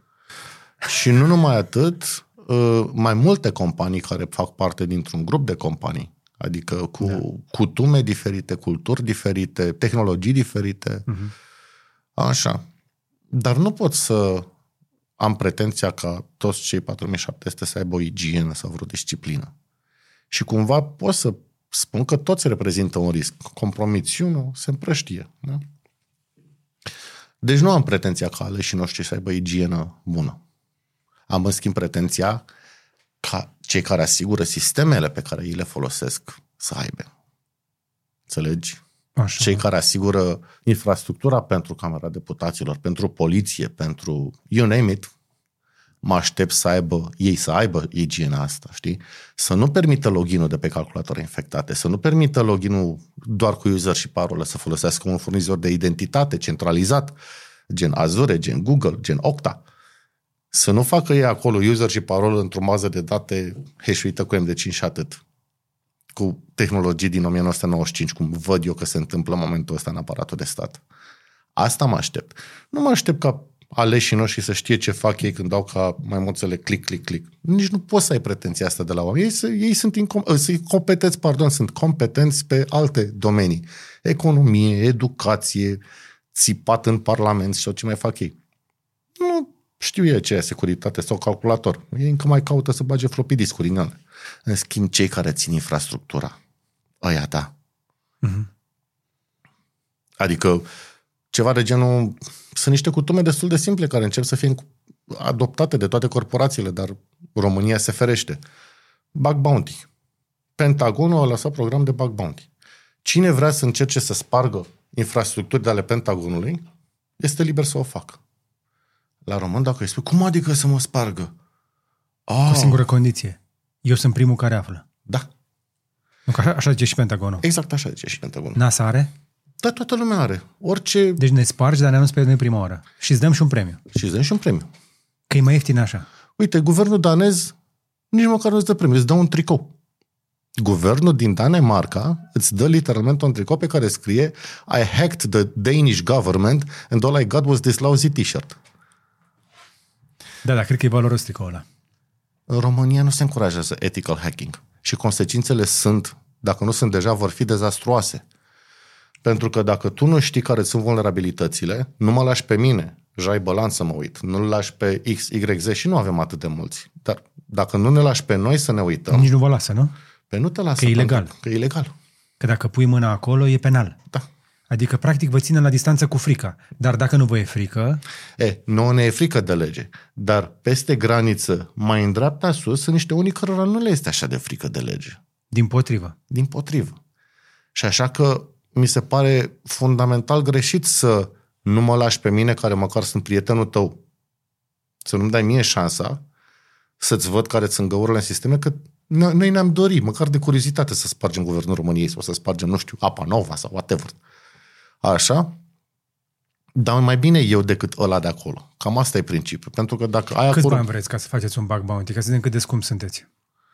Păi eu cred că s-ar băga lumea, eu cred că s-ar băga lumea pentru la un început, tricou? Pe, la un tricou. Și sincer Deci, fii mi-aș atent. dori atât de mult să văd pe stradă oameni îmbrăcați cu tricoul ăsta, știi? să văd să ne recunoaștem între noi. Ar fi, ar fi super mișto. Acum s-a văzut uh, geek-ul. Zici? Da, acum s-a văzut geek Stăteam în timp ce vorbeai și mi-a încercat să-mi aminte, ultima dată când am luat noi în serios securitatea cibernetică, a fost după ce s-au spart site-ul Google și Microsoft în România. Pentru că nu, l-au, nu au spart site-urile alea, ci au spart direct uh, DNS-ul. DNS-ul. ăla, Da. Deci s-a dus direct, fain frumos, la ICI. Mhm. Ce știi de cazul ăla?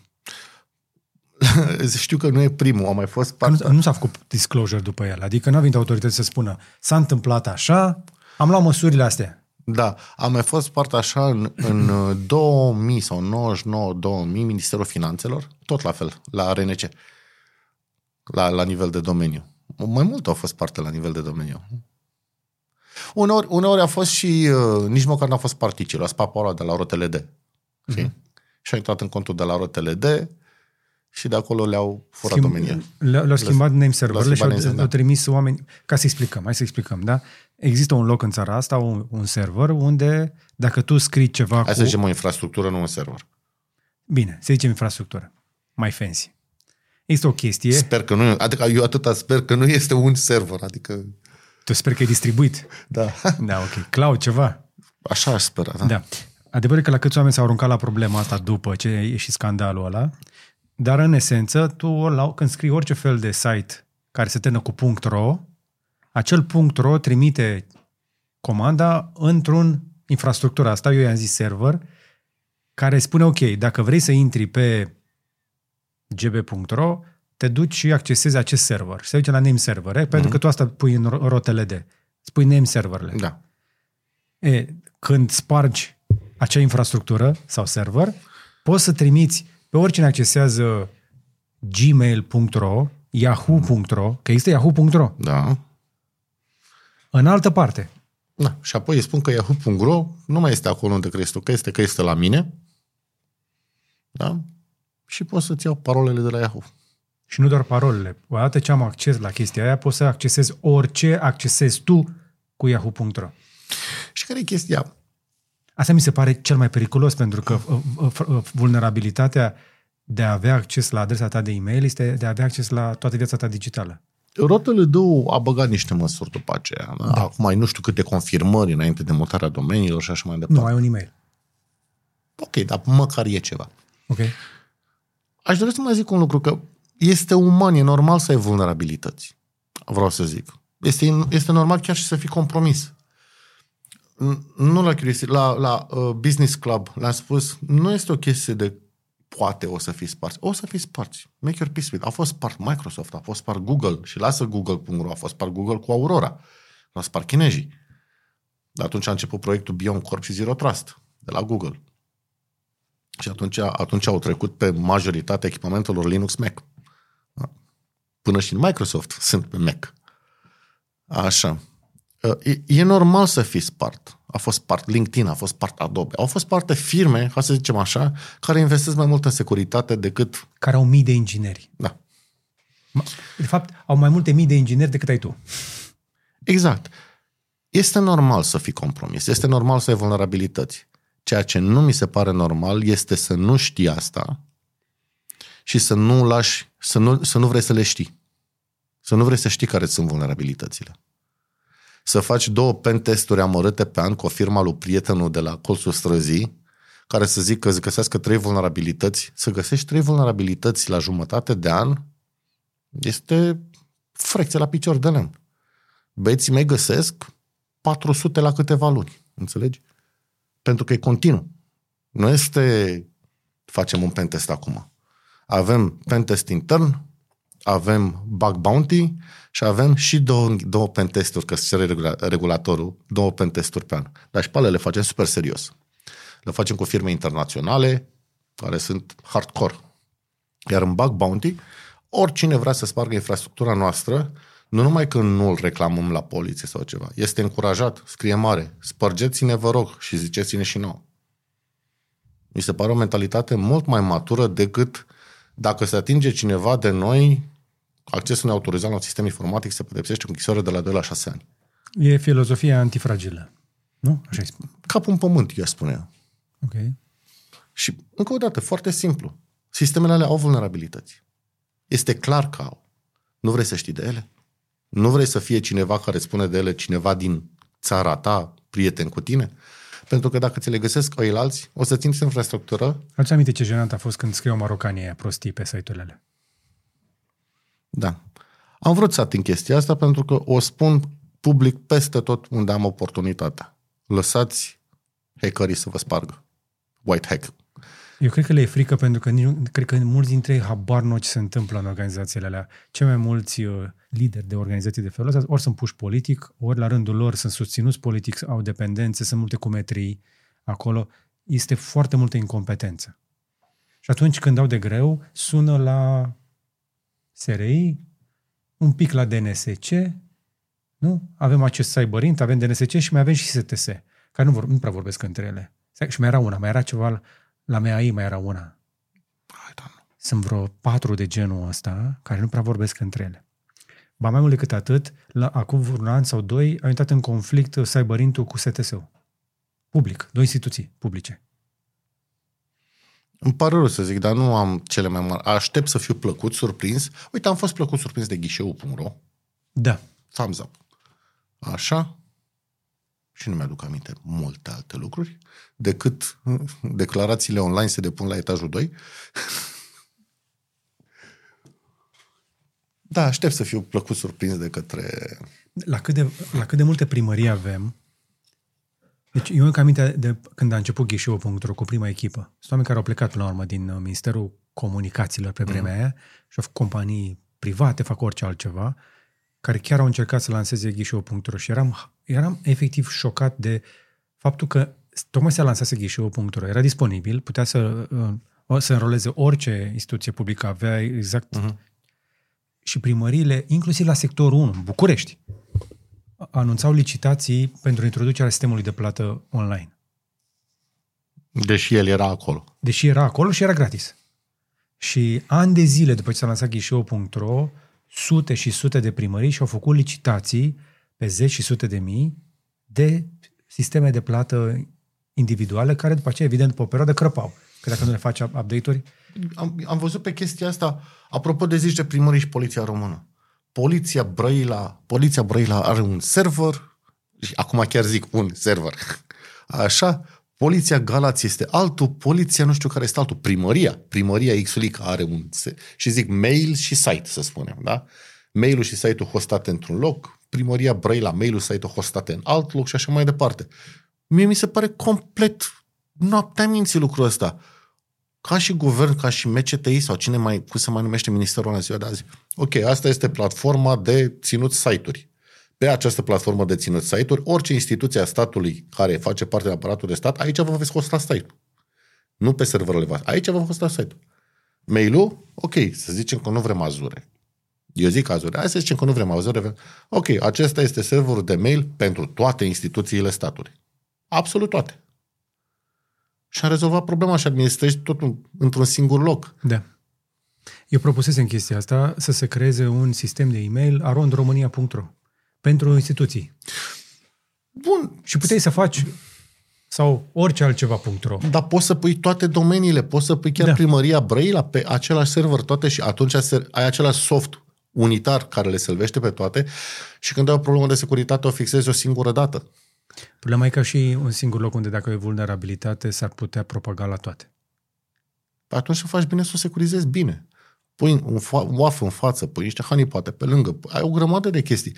Nu poți să pleci neapărat de la premiza că nu vreau să-mi fie sparte toate astea. Mm-hmm.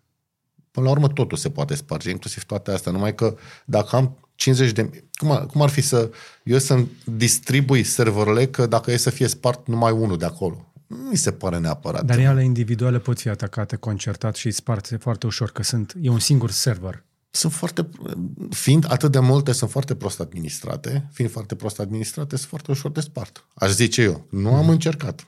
Aș da. vrea să încerc, dar nu mă las. Exact. Bine, am vorbit de infrastructura publică, dar cu toate astea vedem că au început să mulțească, ce puțin eu am observat, camerele de supraveghere din oraș. Iar atingi un subiect care mie este văzut? foarte drag. Da. Pe, pentru că eu mă mai pricep un pic la camere de supraveghere că îmi plac. Uh-huh. M-am mai jucat cu unele pe aici și le recunosc modelele. Unele dintre ele sunt, costă 5.000 de euro bucată. Puțin lume știe că cele mai multe camere alea, cu cât sunt mai mari, cu atât sunt mai scumpe și au calculatoare cu modele de inteligență artificială pe ele. Superb. Ce știi despre ele? Știi ceva? Nu știu decât că susțin, susțin. Asta știu, susțin. Ce susțin? Supravegherea completă. What? Da, o susțin. Că poate reușim să preîntâmpinăm ce s-a întâmplat la Sibiu data viitoare. Ce s-a... Am, într-adevăr, a fost am, am fost martor la un eveniment de fericit, un cărtoș colac era îngrozitor de dulce, nu am putut să-l mănânc. Nu știu ce s-a întâmplat la Sibiu. A fost un om de afaceri uh, atacat în propria casă și hoții cu chiu cu vai, după ce s-au uitat polițiștii la nu știu câte mii de ore de înregistrare au reușit să identifice. Pentru asta sunt făcute și camerele de supraveghere și toate sistemele de monitorizare. Îmi pare rău, dar tu vorbești cu un om care se chinuie să implementeze sisteme de monitorizare ca să securizeze niște oameni și niște infrastructuri. Deci nu ai găsit cel mai bun avocat pentru privacy în mine. Eu am fost în China și am văzut zeci de camere într-o singură intersecție. Multe zeci, adică in the high dozens, ca să zic așa.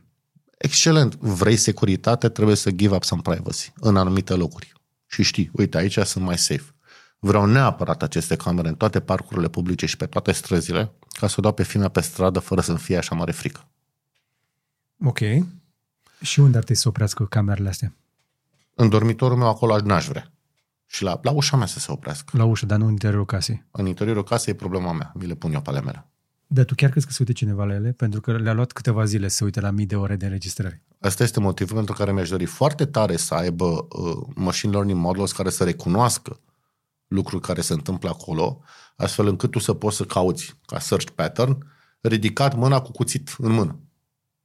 Uh-huh. Și îți arată toate fazele înregistrate de toate camerele unde cineva era cu un cuțit în mână. Dar știi că există, modelul ăsta există în toate camerele, tu poți, au inclusiv camere de consumer level sau pentru firme mici, poți să-i spui, spre exemplu, uh, să genereze o alertă dacă cineva trece dintr-un loc în altul sau dacă cineva cade din picioare sau dacă cineva are un comportament violent. Așa. Sau agitație sau orice iese din normal. Sau că s-a mișcat pixelul cu tare. Că s-a mișcat cutia cu tare. Orice s-a mișcat acolo să creeze o alertă. Cu toate astea,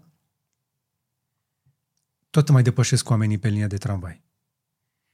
Pentru că, mă rog, aici intrăm într-o altă discuție și anume că la noi legea nu este aplicată, enforțată și aș vrea să ajungem acolo. Vreau să mai zic numai o chestie legată de camere. Mai ai, fi, ai fi de acord că aceste camere să dea automat amenzi?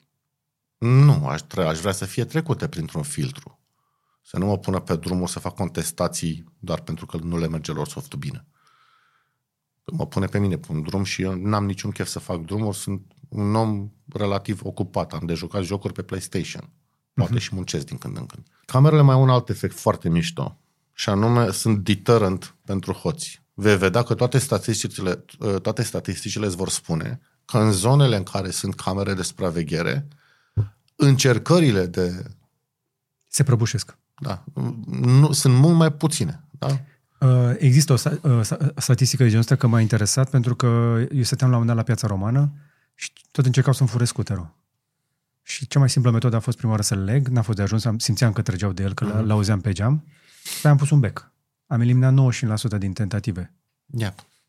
Au fost și faze în care spuneau oamenii camere de carton sau de plastic, care nu avea nimic înăuntru. Uh-huh. Și reduceau drastic tentativele de furt.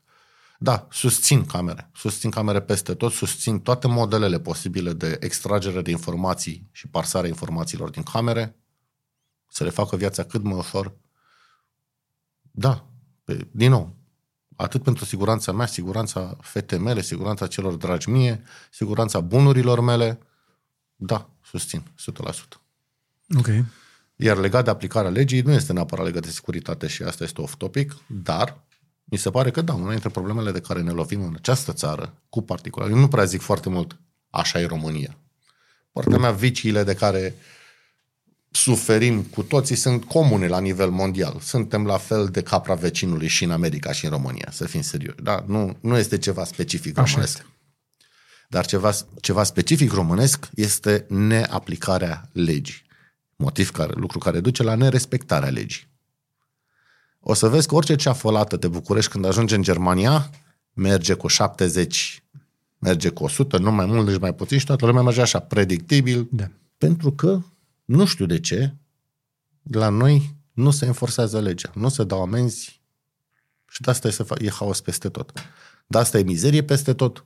Deci eu nu mai suport să văd, mă duc și eu la pește și mă duc pe baltă, când mă duc la Snagov, țeavă, dar pentru că sunt oamenii mai altfel, când mă duc în Delta, peturi, cutii de bere, dezastru.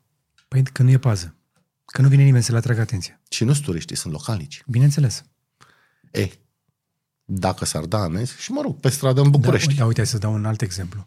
Știi că toți trăim cu impresia că sunt arabiani buni care conduc ei mașini sport pe acolo? Când ai fost în Dubai, ai văzut pe cineva să o, să o ardă tare pe acolo prin oraș? Nu. De ani de zile n-am văzut pe nimeni să, să dea tare și am văzut cele mai luxoase mașini, acolo nu. le-am văzut. Și uh, mergeam recent cu un șofer de acolo și mergeam și eram pe autostradă și mergea și zice, ah, there's our hunter.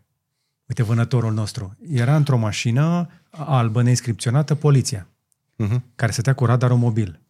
Și zic, ok, dar uh, am văzut aici, din kilometru în kilometru, stâlpia cu camere. Zice, yes, yes, yes. Avem radar și care face și medie între ele și la nu știu cât, uh-huh. la ce durată de timp, la ieșirea de pe autostradă îmi face și poză cu fața mea ca să-mi confirme că eu am fost dacă comentez.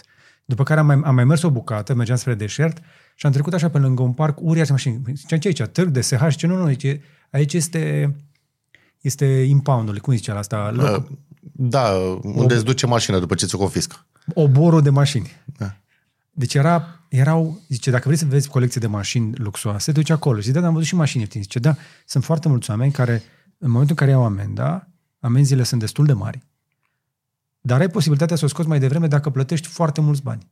Și inclusiv oamenii cu foarte mulți bani, ca să nu plătească amenda atât de mare, o lasă o lună. Pentru că altfel, pentru fiecare zi în care vrei să o scoți mai repede, uh-huh. plătești. Și mă gândeam, mașini atât de scumpe ca în Dubai nu prea mai vezi nicăieri pe planetă în momentul ăsta, din ce am mm. văzut eu. Și ce da. Dar ce mai mult și le iau ca să și le afișeze frumos în fața casei, pentru că dacă vrei să dea cu ea, să duci la circuit. Și au locuri unde se duc să dea cu ele, închise circulației, dar pe stradă nu am văzut pe nimeni să o dea tare. Mă rog, nu știu dacă în Dubai, dar uite, am găsit în, în Vegas da. Ne-am, ne-am dat cu Ferrari, Corvette și încă niște de astea și nu am putut să ne abținem. Eram șapte supercars. Da, dar în deșert. În deșert, da. Acolo da. Dar acolo să știi că acolo este radar în avion. Există avioane care uh, supraveghează. Atunci am avut noroc și nu au fost. Da, Serios, chiar sunt și le e frică. Da. Cei care fac naveta din Los Angeles în Vegas uh-huh. știu că umblă foarte des avionul la cu radar. Dar șmecheria este că am observat o corelare directă între aspectul unei țări și cât de third world country este și cât de uh, aplicată este legea. Știi cât de permisivă sau restrictivă este legea. Cu cât este mai restrictivă legea, cu atât țara aia este mai curată, mai civilizată și oamenii, culmea, mai fericiți. Pentru că oamenii de la noi sunt foarte frustrați. Haide, bă, chiar așa vrei să vă? Unde te crezi aici, în America? Înțelegi când le zici, bă, dar nu mai arunca și tu pe jos, bă, dar nu mai circula și tu slalom pe Valea Prahovei. Și fii și tu un pic mai... Și te ia, bă, dar unde te crezi aici, mă, în America? Și sunt foarte ofensați. Pe de altă parte, când se duc în America, se întorc și povestesc, bă, să fi văzut ce mișto e acolo, bă, ăia sunt civilizați, mă, nu ca noi. El fiind parte din problemă, am văzut scena asta. Deci ești de acord și cu radare și cu amenzi? Tot. Tot. Păreai mai antisistem așa. Nu a fost niciodată antisistem. Sunt antisistem atunci când dăunează. Dacă conversațiile mele personale sunt pe monitorul poliției române, hai să râzi. I'm fine with that. Știi care este cerința mea în acest context? Să fie transparentă aceste informații, poliția română să spună, să comunice oficial. Conversațiile lui Jai Bălan sau lui George Buhniș sau ale tuturor vor fi pe afișate pe monitor, iar oamenii cu aceste competențe și aceste credențiale Conform vor, acestei legi. Conform acestei legi, vor avea, acces, vor avea acces la ele. Nu toată lumea are acces la ele, ci doar oamenii, doar controlorii de trafic, să zic așa. Nu toată lumea se face controlor de trafic de avion, da? Ci doar niște oameni care au competențele da. necesare. Pe mine mă deranjează să-mi vadă pozele în chiloți un om care are asta ca meserie. Chiar nu mă deranjează. Am de mă să le vezi tu. Da. Da, uite, spre exemplu, ce s-a întâmplat cu Emilia Șercan, că s-a dus și a arătat uh, o captură și aia a fost circulată pe WhatsApp la tot felul de șefi din poliție. Și au făcut, s-a făcut compromat din poza aia și nici până astăzi ea nu a obținut dreptate pentru că oamenii din poliție circulă informații de genul ăsta în afara procedurilor. Noi nu avem proceduri foarte clare. Adică chiar dacă ar fi bine intenționați felul în care o fac să le plim pe WhatsApp, Păi nu e ok WhatsApp, sub nicio formă. În mod normal trebuie să ai platforma prin care să gestionezi evidență, whatever cum a fost la un moment dat când m-am, m-am operat de curând, comunicarea cu spitalul s-a făcut pe WhatsApp. Eram like, așa, ce? Pe WhatsApp. Acolo așa mi-am programat și operație, după aceea cum am să fac infiltrații, ca orice om de 80 de ani, și pe WhatsApp, pe toată comunicația, știi? Și nu mi, nu, nu mi se pare nici mie ok. Dar aici nu, nu dau vina pe poliția română, dau din nou vina pe cine le face infrastructura pe cine achiziționează platforma lui Sebi Ghiță de numeri cardurile de sănătate, știi? Pe asta dau vină. Care, cine, cine a zis? E... Sebi Ghiță e băiatul ăla din uh, Serbia? Da. Este bine să ai o platformă în care să ai carduri de sănătate. Este senzațional. Este foarte mișto și dacă se poate să am și buletinul corelat cu el, să am și informațiile din școală și grupa sanguină și că se păi nu mai bine făceau direct un buletin care să fie și sănătate? Ar fi senzațional. Problema este că îi dă această aplicație unul care o face în doi peri, nu merge. Și aici și lumea își pierde și încrederea. Ce nu mai vrem, domne, de asta. Lasă că folosim exact. dosar cu șină. Sau cu bucate de plastic uh, cu care, dacă trec în Germania, mă oprește, una din trei mă oprește să mă verifice dacă nu cumva e fals. Da. Eu susțin foarte tare să nu mai fie nevoie de WhatsApp. Dar ce să folosească săracii? Zi tu. Dar zi de WhatsApp. Tu folosești? Da. Bine, pentru comunicații banale. Pe folosesc WhatsApp pentru că toți prietenii mei sunt pe WhatsApp. N-am ce să... Dar WhatsApp-ul uh, chiar este end-to-end encrypted, adică este criptat de la un capăt la celălalt? Cum se zice? Pentru că mie mi se pare că e ca și cum ne încurajează să folosim, uite, l-am și criptat, dar mai există un backdoor în el. Asta, aici, asta mi zice mie nasul. Dar mai departe să-mi zici tu, există sau nu există portiță din spate un WhatsApp? Ok, hai să zicem că există. A cui e portița? Cine o are? Cine o controlează? Instituțiile. Ale noastre? Cred că și ale noastre au acces. Nu, nu are guvern, nu văd eu guvernul României să aibă vreo influență la Zuckerberg. Mm, au parteneria strategică acum cu Statele Unite. Cred că pe filiera aia... Nu e cu Statele Unite, este cu Zuckerberg direct. Am fost la o conferință a Interpolului în Dubai, că tot vorbeam, și fiecare cu contribuțiile lui la Interpol. Noi cu investigații, nu știu ce. Și a fost Facebook acolo. Foarte interesant. Uh, au un loc în care în trei ore poate să răspundă pentru orice law enforcement dacă e matter of life and death. Și îți dă tot. Conversații, dacă e nevoie. Ceva de genul ăsta îmi imaginez că are și Apple și are și Google. Și cum dovedești că e life or death? Ca și instituție se, se De presupune viață și de moarte. E atât de urgent încât îmi dați tot despre persoana aia. Ca și instituție de gen poliție sau așa, se presupune că ai competențele și responsabilitățile necesare pentru a face această, a discerne lucrul ăsta. Mhm. Am o încredere. Vezi tu, de fapt, asta e problema. Ar trebui să putem să avem încredere. Că, de fapt, noi nu vrem să ne dăm datele pentru că nu avem încredere că, uite, de exemplu, dacă tu ai lucrat la poliție și poliția... dacă poliția are acces la WhatsApp-ul meu, da? Și îmi vede pozele. De acolo, se spune că sunt indecente și vede conversații indecente. Bă, să zicem, în momentul ăsta nu mă deranjează. Apoi tu te angajezi în poliție. Bă, parcă m-ar deranja ca tu să-mi vezi pozele mele. Iată. Da. Dar dacă totuși eu aș avea garanția că tu ești 100% etic, profesionist, știi că ai toate credențialele alea care îți dau dreptul, că până la urmă, ca să obții accesul la niște informații clasificate, trebuie să îndeplinești niște criterii, bănuiesc. Nu știu, eu nu am genul ăsta de, decât la nivel corporate. Am văzut cu ochii mei. Am văzut cu ochii mei oameni din sistem care, printr-o sim... Hai mă, dai și mie adresa lui aia. Număr... Uite numărul de la mașină, vreau să știu unde stă.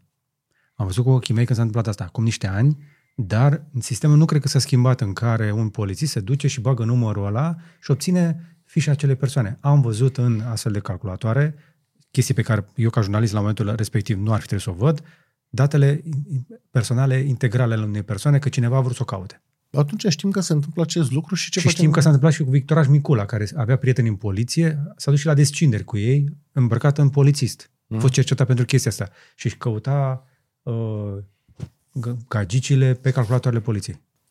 Bine. da. Mă rog, asta cu numerele de mașină, cred că știam cu toții dinainte, că în momentul în care bași CNP-ul apare tot istoricul, tot ce ai făcut, unde Da. stai. Da. A fost licuită, dacă mai ții minte, poliție, poliția română.exe, dacă mai ții minte, în anii 2000. A fost, a circulat pe internet și a fost pe bune. Am văzut-o cu ochii mei, de-aia zic, nu e legendă urbană. Poliția română.exe. O, da. Poliția română.exe era un dump al bazei de date a Poliției București, Ma. și a circulat pe tot internetul. Dar tu îți dai seama că jumătate încă e valabilă, că nu cred că s-au mutat chiar jumătate din oamenii aia. Da. Și în care vedeai, puteai, adică vedeai așa, CNP, nume, prenume, adresă. Și era adresă cu bloc, scară, bloc, etaj, apartament și așa mai departe. Și, de exemplu, m-am căutat pe mine, m-am găsit și până am văzut că la adresa aia, Bodej, nu știu, la adresa la care stăteam, eu mai stăteau încă sora mea, maică mea, taică miu și erau. Și puteai să vezi toți cei care stăteau într-o casă. Găseai pe Iliescu, vedeai cu cine stă în casă Iliescu, toate astea. Și a circulat asta. Era toată, toată populația Bucureștiului care plinise 14 ani în anul 98 sau 99, parcă. Ma. O fi mai bine acum? Mă, da, este cu certitudine mai bine, dar cred că trebuie să fim, again, nici să nu ne panicăm și să stăm tot timpul cu tinfoil hats. că Nici asta nu e ok. Corect, dar până una alta mă uit la polițiștii ăștia care fac teren și deși s-au făcut programe de înzestrare, cum le zic ei, eu încă nu văd pe mașina aia de poliție niște camere care efectiv să scaneze numere de matriculare și măcar să genereze niște alerte la mașini furate. Am văzut de la poliția, în- de la, pardon, de la serviciul de parcări al primăriei municipiului, nu știu dacă ai văzut, au o mașină cu camere de jur împrejur, am crezut că este în teste pentru uh, full self-driving. Full self-driving în București. Nu, aia merge prin parcări și scanează mașinile care nu au plătit. Foarte frumos. E un proiect foarte sănătos. Dintr-o dată... Și ce, e mașină sau un roboțel mic așa? Nu e o mașină mică. E un fel N-am de apucat să o pozez. Twingo, așa ce? Ma, da, o mașină mică cu o, un sistem de camere de jur împrejur deasupra. Parking București. E, ce drăguț. Merge prin parcări și scanează numerele de matriculare și care vede că este, uh, nu are plată activă, mm. îi poate gen... Era în teste, din câte mi-am seama. Era cineva care umbla cu ea prin oraș și făcea teste. Uh, Nu știu dacă a devenit activă. Poate că mi-a scăpat mie o informație, dar e, e dovada că, bă, dacă chiar vrem să facem un pic de enforcement, enforcement la niște reguli pe care, nu? Și simplu fapt că s-au făcut parcările cu plată, dintr-o dată București a devenit mai erisit. Da, superb. Susțin Acum găsesc loc de parcare peste tot. Și parchez și gratuit, dacă nu mă înșel. Cu mașină electrică, da, dar chiar și așa. Și cu plugin, tot gratuit e. Exact. Dar simplu fapt, simplu fapt că vei găsi un loc de parcare în loc să te chinui, să parchezi aiurea sau așa, bă, nici 5 lei nu e mult. Ca să te oprești Da, da, mă. acolo. Uite, dacă să ne întoarcem puțin, spune că poliția română nu face și nu drege. Nu, programul lor de înzestrare. Știi că a fost povestea aia cu uh, Loganul de 80 de mii. Mm. În anul ăla a fost la un moment dat o, Ok, oare. o legendă în asta cu, cu Loganul de 80 de mii de poliție. Eu am filmat în anul ăla la CES, în Las Vegas, și am avut interviu cu uh, ofițerul care se ocupa de înzestrarea LAPD. Mhm. Faimosul LAPD și mi-a arătat o mașină de 50 de mii. Mașină de poliție de 50 de mii cu motor, cred că era V6, Mhm. uh, semi-blindată, da, cu geam ranforsat, cu proiectoare, cu camere pe ea, cu, uh, cu uh, laptop de la Toughbook. Avea tot ce trebuia în mașina aia ca să facă patrulare, identificare, să-și facă munca de polițist uh-huh. oriunde ar fi. Uh-huh. Aia era 50 de mii. Așa. Noi nici astăzi nu avem. Am, lu- am luat BMW-urile alea și le zice autospeciale. De ce? Pentru că au girofar pe ele. În rest, ce mai au? Da, mă, dar uite, vezi, eu nu sunt de acord că noi ne luăm de ei, dar nu cred că așa e măsură, metoda constructivă prin care să se schimbe. De nu mai au de lucrurile. polițiști, mai au de cei care fac înzestrarea. Da. Sunt și de mii de loc, sunt o grămadă de locurile în care trebuie să fie făcute. Eu spuneam, de exemplu, că mi s-ar părea normal să existe o platformă de website management, de CMS, pentru toate instituțiile statului. Mi se, Ok. mie mi se pare de bun simț să nu fie poliția Brăila cu site-ul ei. Adică poate să aibă paginile ei, dar nu platforma de dedesubt. Exact. Da? Așa. Reduci suprafața de data considerabil. Pentru mail la fel și așa mai departe. Și mie chestiile astea mi se par de bun simț. Mașinile de poliție. Sunt o grămadă de măsuri. Dar, într-adevăr, nu vedem progrese și nu știu unde trebuie să ne uităm pentru progrese. Știi? Adică Ministerul MCTU nu prea mai e ce a fost. Da. Avem o, avem o autoritate pentru comunicații în care sunt tot felul de sinecuri, tot felul de oameni plantați politic și acolo și uh, este o luptă din asta pe cine face partea asta de cyber security fantastică între instituțiile de care ți-am zis. Din punctul meu de vedere, DNSC are cea mai mare competență acolo. Teoretic da, pentru că este instituție, să zicem așa, civilă. Că, că- că restul sunt militari sem- sau semi-militarizați. din punctul meu de vedere, restul nu au ca obiectiv securitatea cibernetică. Au ca obiectiv informații, în cazul SRI-ul, folosind se- tool-uri sau ce folosesc ei acolo. Da. STS-ul sunt pentru infrastructură, să transporte date, bănuiesc, adică nici eu nu sunt Nu, un nu, nu, au servicii de toate felurile Și toți. servicii, dar ideea e că STS-ul sunt un fel de SRE, sunt un fel de cei care îți oferă serviciile Da. pe care îți... Păi, Ei ar trebui să facă site-ul ăla pe care să fie site-ul poliției, știi? Da. Platforma. Un fel de back-end developers, așa? Da. Și transport. Uh, Și tu zici că în momentul ăsta nu există niște servere de genul ăsta la nivel de cloud guvernamental? Că Care tot să- vorbeam de cloud guvernamental. care să ce? Care să ofere uh, oricare instituții din țara asta o platformă securizată în care să-și pună site-ul ăla. Bă, nu cred. Dacă era, ar fi fost bine. Ok. Adică în momentul ăla aș spune, mai e și chestia asta ciudată, că nu mă pricep nici la guvernare, dar se spune că se face asta. Cine dă ordinul de guvern care, ok, aveți jumătate de an poliția română să vă cărăbăniți tot ce înseamnă site-uri pe platforma aia. Cine dă ordinul ăsta? Ordonanță de urgență. Președinte, guvern, cine? Ordonanță de urgență. Sau lege. Pentru că ordonanța de urgență practic este o lege. Noi am inventat ordonanța de urgență pentru perioadele în care Parlamentul nu e în sesiune. Ok, bun, foarte frumos. Și în Parlament, pe cine avem noi în Parlament care să dea ordonanțe pe teme de, Să astea de, inițieze o lege. de Nu tehnologie? trebuie un, un inițiator de lege, trebuie trecută printr-o comisie, pusă, supusă la vot în, în uh, Parlament, și, dar este un mecanism, este o organizație foarte greoaie. Pentru că vorbeam aici, pe exemplu, cu Claudiu Năsui, despre când cheltuiești banii tăi pentru tine, banii tăi pentru alții, banii altora pentru alții. Mhm. Știi? E, ai- în cazul ăsta e, fa- e o fază asta, că cheltuiești banii altora pentru beneficiul altora. Și statul este cel mai prost administrator din punctul său de vedere. Și cred sincer lucrul ăsta. Pentru că o organizație privată trebuie să maximizeze, evident, randamentul. La stat, ei trebuie să maximizeze COA, îți spun eu. Știi ce înseamnă COA? ce? E un term pe care întâ- întâmplarea face l-am, l-am coinat, ca să zic așa, în mediul corporate, cover our asses. Exact.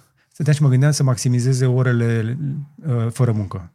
Nu, este cover our asses. Nu contează că e cea mai bună, contează să nu ni se întâmple nimic dacă o luăm, ceva de genul ăsta. Hai să te mitralez cu câteva întrebări din astea care o să-ți apară. Banale, enervante, dar trebuie să le adresez. Așadar, am vorbit de WhatsApp. Ai indicii clare că este, poate fi ascultat ușor? Urmărit? Nu. iMessage, Nu?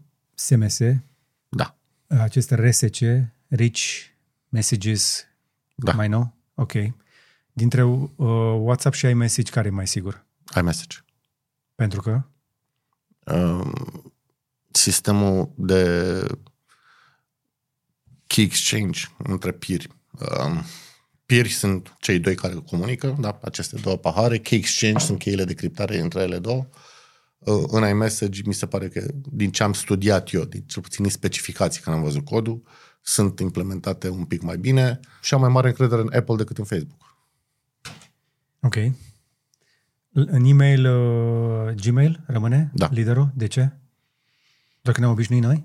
Nu, au, planeta are cel mai mult de pierdut în cazul în care Gmail este compromis. Da, dar acest too big to fail nu, mi- nu mi se pare suficient. Este suficient, mie mi se pare suficient. De ce nu Proton Mail? Pentru că nu sunt too big to fail. Eu folosesc și Proton Mail, dar nu-l folosesc. Pentru că nu sunt too big to fail. Pentru că dacă crapă Proton Mail, crapă 20 de oameni. Ok, facă. Când uh, dau unsend sau delete la un mesaj pe care l-am trimis deja, se șterge de adevăratele? Nu. Rămâne undeva? Da. Cât de periculos este pentru copii uh, partea de social media? Mă refer la partea de comunicații. Pentru că partea de colectare de date, social dilemma, bla bla bla, mă interesează ce se întâmplă cu partea asta de comunicare, de interacțiune între ei. Eu sunt de părere că trebuie să fie expuși la absolut tot ce este din uh, ce este clasificat ca fiind appropriate pentru vârsta lor. Și aș vrea să spun că la capitolul acesta platformele și instituțiile fac o treabă acceptabilă. Dacă acolo scrie până 13 ani, apoi până la 13 ani nu-i dau Facebook. După 13 ani, da. Știi? Adică eu personal cu filme respect criteriile alea pe care le spune aplicația. Această aplicație este pentru între X și Y. Unde mai încălcăm asta la jocuri, la puzzle-uri, la astea, acolo merge. Îi dau mai mare dacă poate să-l fac. Deci ăsta este primul lucru. Recomand cu căldură să se respecte fără YouTube Creator dacă nu are vârsta necesară pentru a folosi YouTube Creator. Fără Facebook dacă nu are vârsta necesară de a folosi Facebook. Apoi, educație. Lucrurile nu se rezolvă ascunzându-i Facebook sau ascunzându-i TikTok. TikTok TikTok este o mizerie din punctul meu de vedere care este toxică pentru toată lumea. Promovează un stil de viață complet toxic pentru mine, cel puțin, din punctul meu de vedere. Dar nu aș interzice TikTok. Aș face toată lumea aware că este toxic. Aș face copilul aware că este toxic. Fimea știe de TikTok, a văzut TikTok, i-am arătat TikTok și am arătat de ce este greșit TikTok. M-a întrebat. Nu, e inevitabil. Folosesc colegii. Și m-a întrebat, băi, uite tati, toți colegii mei folosesc TikTok. Și am zis, uite tată, de pe TikTok. Și am arătat inclusiv ăștia care se aruncau de pe trenuri sau ce dracu făceau toate challenge-urile alea nebune și îi spun, exact așa am spus, este o influență foarte nefastă. Unul, te captivează că pare așa fan, pierzi foarte mult timp în el, nu mai ai timp de altceva, de ieșit afară, de petrecut, de socializare și așa mai departe. Și apoi te impulsionează să faci niște chestii care pot să fie nesăbuite și care să te, ajute, să te facă să te rănești tu pe tine. Și așa am vorbit cu ea. Ți se pare malefic? Nu. Intenționat? Nu. Adică, e, e doar business? Este doar business. Întotdeauna este doar business. Există un obiectiv... Pentru că există un alt algoritm pentru China da, știm. la TikTok și un alt algoritm pentru Occident. Și algoritmul de Occident este toxic, e o travă. Al altul de acolo încurajează să facă lucruri bune, să învețe, să se dezvolte. Așa cum Rusia câștigă, sunt, sunt patru puteri mari ale lumii, am spus întotdeauna asta, militar, mă rog, sau poate mă înșel, militar America, economic China, uh, Parcă era Europa, economic. Eu cred că China este lider din mai multe puncte de vedere. Așa. Nu mai știu care era și Rusia pe dezinformare. A, securitate cibernetică Israel. Da? Și Rusia pe diviziune divide, divide timpera. Da? Pe dezinformare. Dezinformare și polar. Dezinformarea este unul, obiectivul de fapt este polarizarea maselor. Deza, de, destabilizare. Destabilizare. Da. Și tu spui asta ca un om informat, nu ca pe cineva care a auzit la televizor că rușii sunt răi.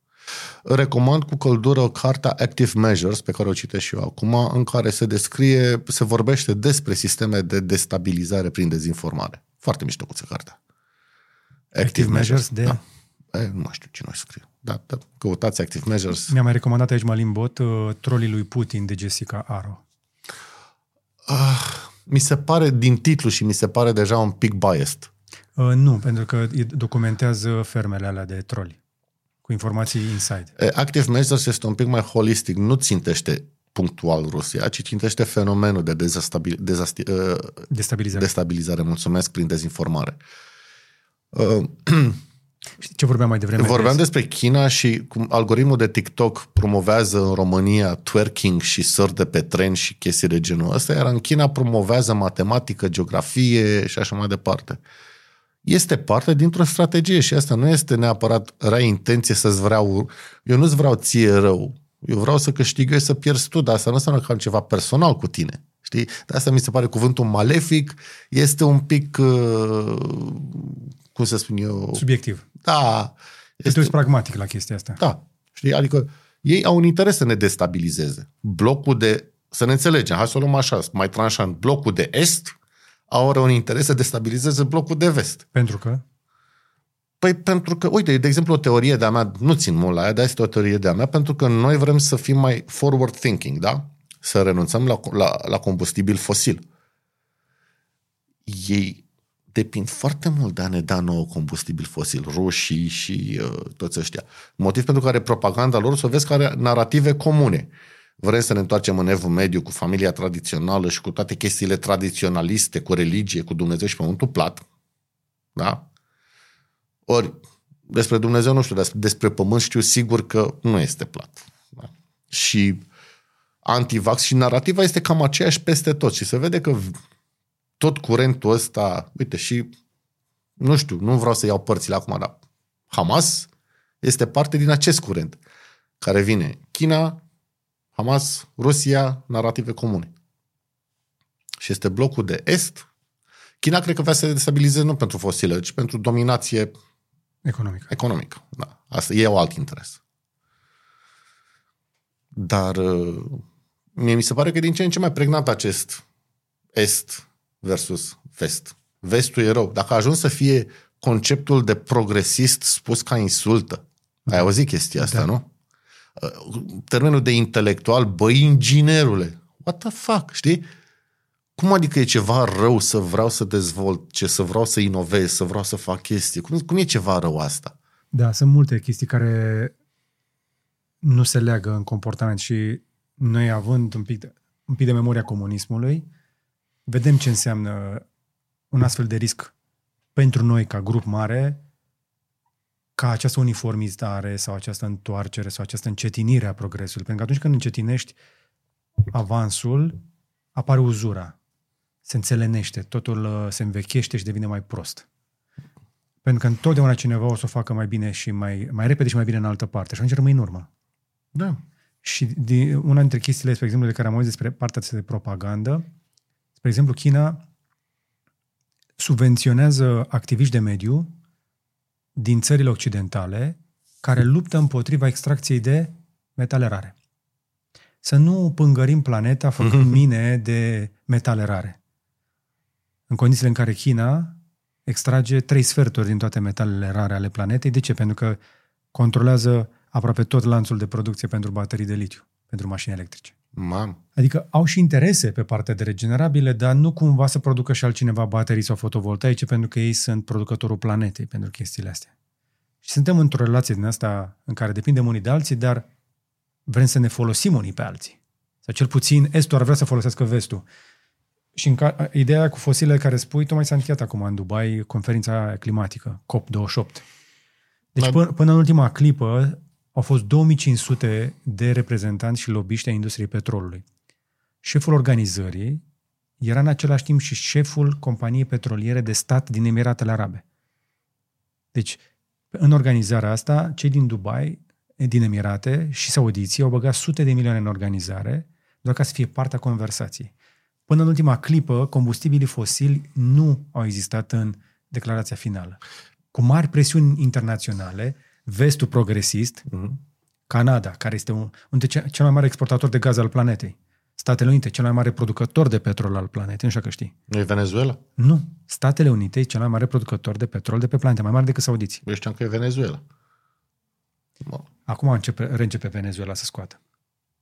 Deci țările astea occidentale, care în continuare sunt mari producători și ele, Norvegia și alții, da, care au zăcăminte uriașe și ele de uh, combustibili fosili, au reușit cu Q cu Vai să bage în declarația finală acest, acest phasing out, această eliminare progresivă a combustibilor fosili. de pe, pe mine mă surprinde cât de ușor totuși, noi care trăim aici în capătul ăsta de lume, care de bine de nu mai are ceva democrație, nu are un lider pe viață, Mhm. suntem atât de permeabili la propagandă, că până la urmă propaganda este chiar și algoritmul ăla, nu? Putem să-i spune propagandă? Bă, este propagandă, da, dar întrebarea de ce suntem permeabili, De ce? De ce? De ce mușcăm? De ce plecăm pe fentă? ok, mașina de spălat trăiește mai mult cu calgon. Are nevoie de calgon? N-are nevoie. Nu, nu, n-are, pe tocmai, n-are nevoie de calgon. Dar ți-a rămas în cap jingle Este repetat și repetat over and over and over and over and over and over and over and over and over. Ăsta este un factor foarte important. Da? În momentul în care ți se dă aceeași informație de pe vremea celebrelor posturi de televiziune de care ne aducem aminte, care în momentul în care stăteau prietenii sau rudele noastre, tot timpul cu ochii în televizor și vedeau aceeași informație, poți să fii cel mai inteligent om din lume. Nu ai imunitate la asta. Așa este. Am văzut asta, am testat-o pe mine. Da, nu ai imunitate la asta. În momentul în care ți se dă aceeași chestie over and over and over and over again, dacă mai ține minte cineva Clockwork Orange, scena în care ține ochii deschiși ca să vadă niște chestii, în momentul în care vezi, ți se bombardează creierul cu aceeași treabă, ți se inoculează. Pare rău. Nu, av- nu ai cum să, știu că lumea o să fie, aro- o să spună, mie nu, mamă, eu sunt deștept, eu sunt puternic, eu... Dacă te uiți la România TV o săptămână, o să încep să crezi. Da, non-stop. Adică și eu mă bai uit. Da? Eu stau, sunt pe 10 canale de, tele- de Telegram, pro Șoșoacă, pro Putin, pro Simion. Sunt, Serios? da, jos Bodnița, uh, fan grup, fan club Șoșoacă. Nu, nu glumesc, serios. Ok. Așa. Eu sunt pe la cu pământul plat, nu știu dacă știu. Există. A, am, am fost pe grupul de Facebook, Pământul Plat, am ieșit că era mult prea mare traficul, știi? Și îmi popula tot feed-ul. Uh, dar sunt pe 10 canale de Telegram, pro-Putin și le studiez pentru că, în primul și văd că e aceeași narrativă.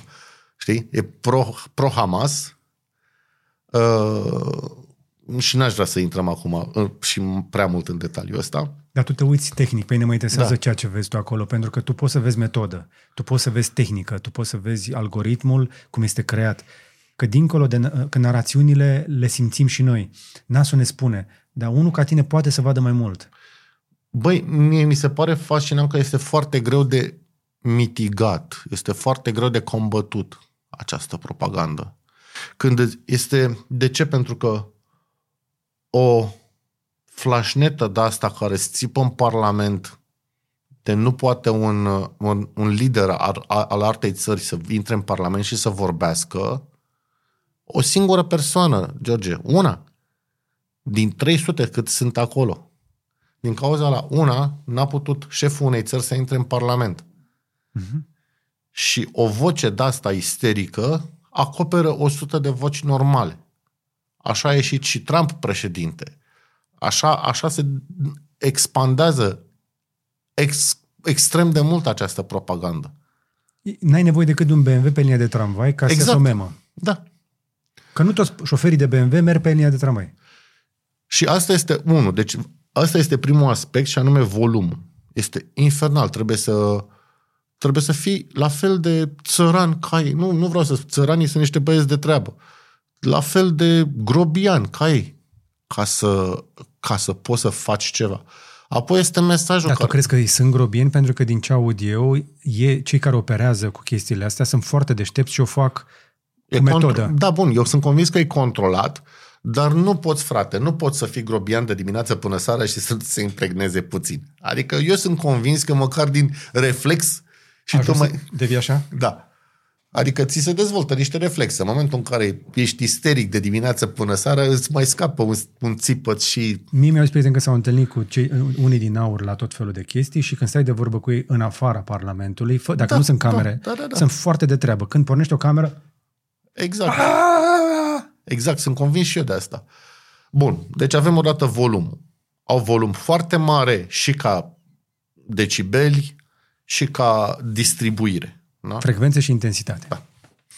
Apoi e mesajul, care este pentru cine îl urmărește pe John Oliver, a scos un uh, episod pe uh, teoria conspirației și pe dictatori. Uh-huh. Și zic așa, inventăm un demon și spunem că noi suntem singurii care te apărăm de el. Da. Și funcționează al dracului de bine.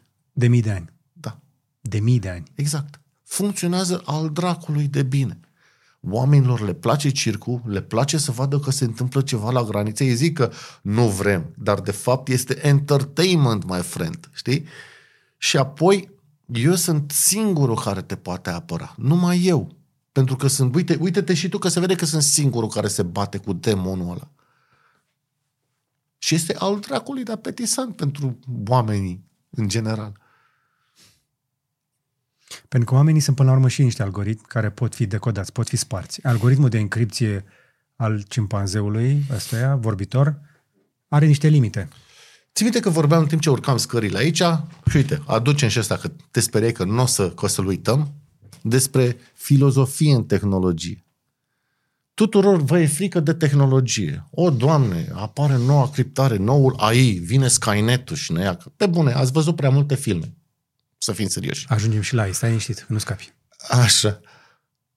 Eu aș zice că mai mult ar trebui să ne preocupe sufletele noastre și psihologia noastră și cum gândim și cum percepem ce se întâmplă în jurul nostru decât evoluția. Tehnologia sunt niște unelte, sunt niște târnăcoape cu chipuri, până la urmă, mai, mai șmechere. Nu ne dau voie să facem chestii mai rapid. Dar mie mi se pare că asta, gândirea critică, este o treabă care face firma la școală gândire critică. Ok, interesant, dar nu este... Da. Ai simțit că te contrazice mai des? Din păcate, nu. Înțelegi? Mi-aș dori. Chiar mi-aș dori. Ai vrea să nu fie compliant. și îmi doresc să fiu contrazis și îmi doresc să port dezbateri și discuții, dar nu, nu prea văd. Văd discuții scriptate. Deci din partea, din partea unei tabere văd isterie și contradicții fără sens, da? Iar din Pentru part... că nu e despre mesaj. Da. Iar din partea celelalte tabere văd compliance și discuții scriptate, cum le spun eu, sintetice.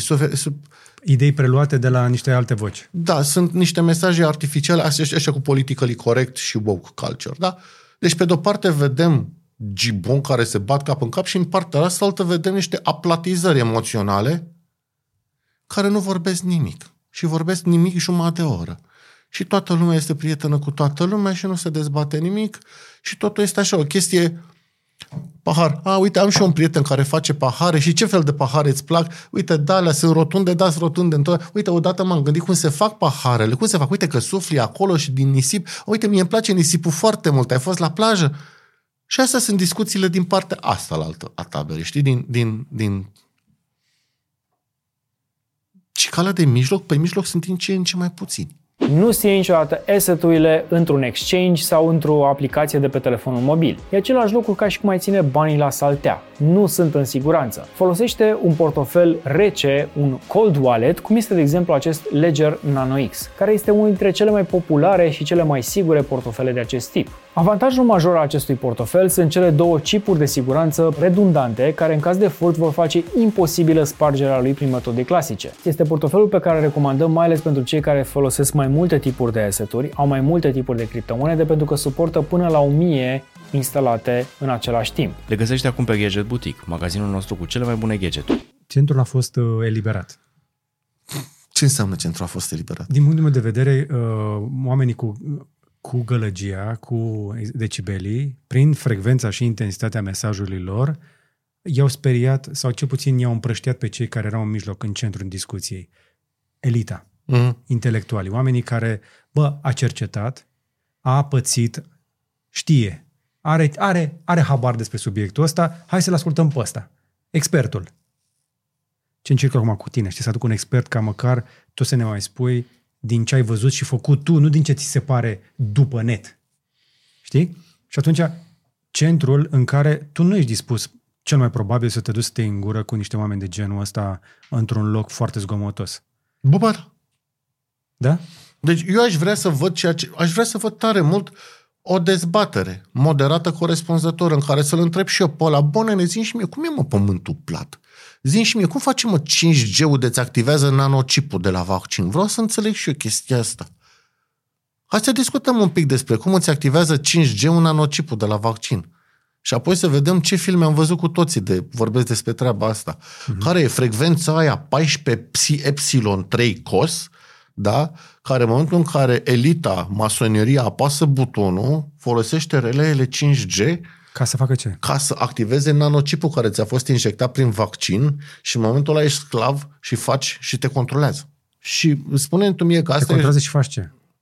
Cum adică faci ce? Vo- Altceva decât ce faci acum? votezi ceva, nu știu, faci ceva, te controlează pe tine, ți-ia sufletul. Și mi se pare că o conversație mult mai utilă de purtat este că toate celulele 5G sunt făcute de Huawei, care este din China. Hello? Nu Mi se- sunt nu făcute doar de 5G. Eh, majoritatea infrastructurii 5G este Huawei, ZTE, Aici la noi nu. nu? Ericsson acum. Să trăiască Ericsson, ne place. Dar Huawei totuși are o mare parte. De aici încolo. Și de asta au fost interziși pe, pe state. Nu ca și prezență pe terminale și nu știu ce, dar pe infrastructuri nu cred că mai au voie Pe să... amândouă. Da. Nici în magazine nu mai ai voie să cumperi Huawei? Uite, chiar mă întrebase cineva, nu știam ce zic. E, mi se pare mult mai important să discutăm despre un router Huawei, despre niște celule GSM Huawei, pentru că asta mi se pare o discuție mult mai tangibilă. China are control, Huawei este din China, țac, țac, și acolo, pe acolo trec date, măcar netflow-uri și tot văd. Da, da, uite, vezi, acum tu spui chestia asta din nou. Pe ce te bazezi? Pentru că la capitolul ăsta eu văd, exact cum este târna cu ape cu chipuri, important de cine le controlează, de unde știm noi că au backdoor pentru că aș vrea să văd pe cineva care să vină să mă lămurească și pe mine. Pe Bă- Huawei în sine este backdoor din punctul meu de vedere. Din ce punct de vedere? Este din China, este sub controlul guvernului chinez. Da, uite, vezi, e o narațiune și asta, este tot și asta o poveste. Din nou, nu mă pun în, în, în, în cum să zic, în apărarea lor, pur și simplu încerc să nu fac o discuție, Bine, nu avem confirmarea că o fac. dar aș vrea să văd o confirmare. Dar am mai mare grijă, am mai mare încredere într-o soluție din Germania decât într-una din China. Da, uite, de, spre exemplu, de ce am mai multă încredere în Apple decât în Google? Sau decât în Facebook? Sau decât în Huawei în cazul ăsta? Uh, Decât în Facebook, pentru că obiectivul inginerilor din Apple este securitatea, celor din Facebook parțial. Adică focusul pe securitate și privacy în Apple este substanțial mai mare, știut, văzut, decât da. în uh, Facebook. Da, dar un audit al acestei securități, cine face? Și el- ca să, că, asta o să- o să o leg cu cine face auditul de vulnerabilități din... uh, Păi El face comunitatea. Uh, Apple are program de bug bounty foarte mare, are până la un milion de dolari word per vulnerabilități găsite în echipamentele lor. Îți dau inclusiv telefoane de research pe care poți să faci audituri de securitate, unlocked și așa. Am avut în mână unul, am primit unul. Și sunt foarte open la chestia asta. Uh, Sunt participanți activi în comunitatea de securitate, sunt participanți la Black Hat, la DEFCON. Ok. uh, Cei de Și la ai vrea să vezi asta și de la Facebook, dar și de la Huawei. nu cred că o să vedem vreodată. Sunt cercetători de la Facebook, sunt oameni buni de securitate de la Facebook. Tot ce spun este că diferența este foarte mare între Apple și Facebook. Și între Facebook și următorii, să ne înțelegem. Uh-huh. Dacă pun securitatea la Facebook cu securitatea la orice instituție din România, Da. este diferență foarte, foarte, foarte mare. Huawei nu i-am văzut să fie open, nu i-am văzut să fie activ. Au răspuns când le-am scris, am găsit vulnerabilități și în Huawei. Au răspuns repede, prompt, ok, adică ca o firmă decentă. Pentru că au aplicații bancare care funcționează pe Harmony OS, spre exemplu. Da. Nu spun că sunt o firmă responsabilă, dar dacă ar fi să zic, din punct- ne, neșansa lor este țara de origine. Așa cum Kaspersky săracii poate sunt nevinovați, dar faptul că sunt din Rusia i-a făcut să fie să rămână doar cu o bucată mai mică a lumii. S-au retras de la noi? S-au retras din toată zona asta, dar au rămas cu Asia, din câte țin eu minte. Uh-huh. Pentru că erau pe mare val. Da. Au rămas cu Asia. Mi-am Au... aminte când a fost Kaspersky însuși la București. L-am întâlnit așa scurt la un moment dat. Întâmplarea face că am fost invitat și am fost speaker la un eveniment Kaspersky. Cât lucram la Bitdefender. Uh-huh. Kaspersky SAS Security Analyst Summit. Foarte frumos. Erau buni, nu? Cred că sunt încă. Bă, da, sunt. De ce să nu zic? Sunt. Deci există valoare în, în mai multe locuri, doar că tu, zi- ce vrei să spui de fapt e că în cele din urmă cine ia deciziile în spate final poate să intervină.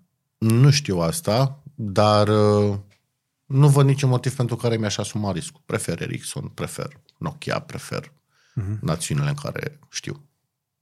Ok. Bun. Uh, te-aș mai întreba la partea asta de social media, că am plecat de la algoritmul uh, Mm. TikTok, uh, care este toxic și așa mai departe. Ai și un copil în casă, adolescent. Da? Uh, cum, cum gestionezi chestia asta cu accesul la tehnologie? Uh, Mi-ai spus că i- i-ai arătat anumite chestii de pe TikTok, dar m-ar, m-ar ajuta pentru cei care se uită și care se gândesc, ok, ce fac cu copilul? De când îi dau, ce îi dau, ce nu îi dau? Pentru că văd exemple de genul.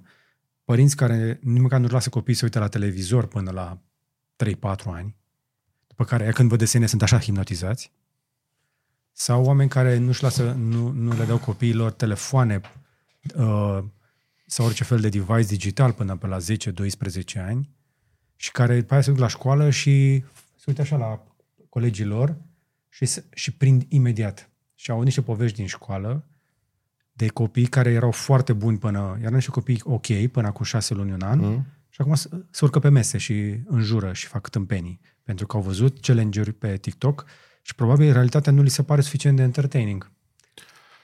Da, cred că în niciun caz nu, nu încurajez ideea asta de a bloca accesul. Mi se pare că pe foarte scurt trebuie purtate discuții constante cu copiii să le spui, bă, uite ce se întâmplă, uite ce înseamnă cyberbullying. Da? Pregătește-te, se va întâmpla. Cineva va încerca să spună, uite, dăm poze cu tine și apoi le va da la toată școala. Va vorbi urât despre tine pe Facebook, va vorbi urât despre tine, bla, bla, bla. Chestiile astea se pot întâmpla și le arăți. S-au întâmplat tragedii din cauza la cyberbullying. Uh, Deci, nu sunt de părere că restricționarea accesului, ci arătarea, expunerea copilului la, la ce se întâmplă. Este un prim pas. Uh, Mi se pare că ar trebui să și noi, cei care emitem opinii, sau voi care le emiteți mai mult decât noi, să coborâm puțin tonul ăsta panicat, inflamator. Pentru că din cauza unor mesaje gen social dilemma, ajung copiii să nu mai primească calculator de care da. au nevoie. Exact. Da? Ei trebuie să învețe calculatorul, nu mai este unealta diavolului care îți fură sufletul. Eu, eu am spus public că copilul meu are acces la tabletă de la un an jumate. Dar cu măsură.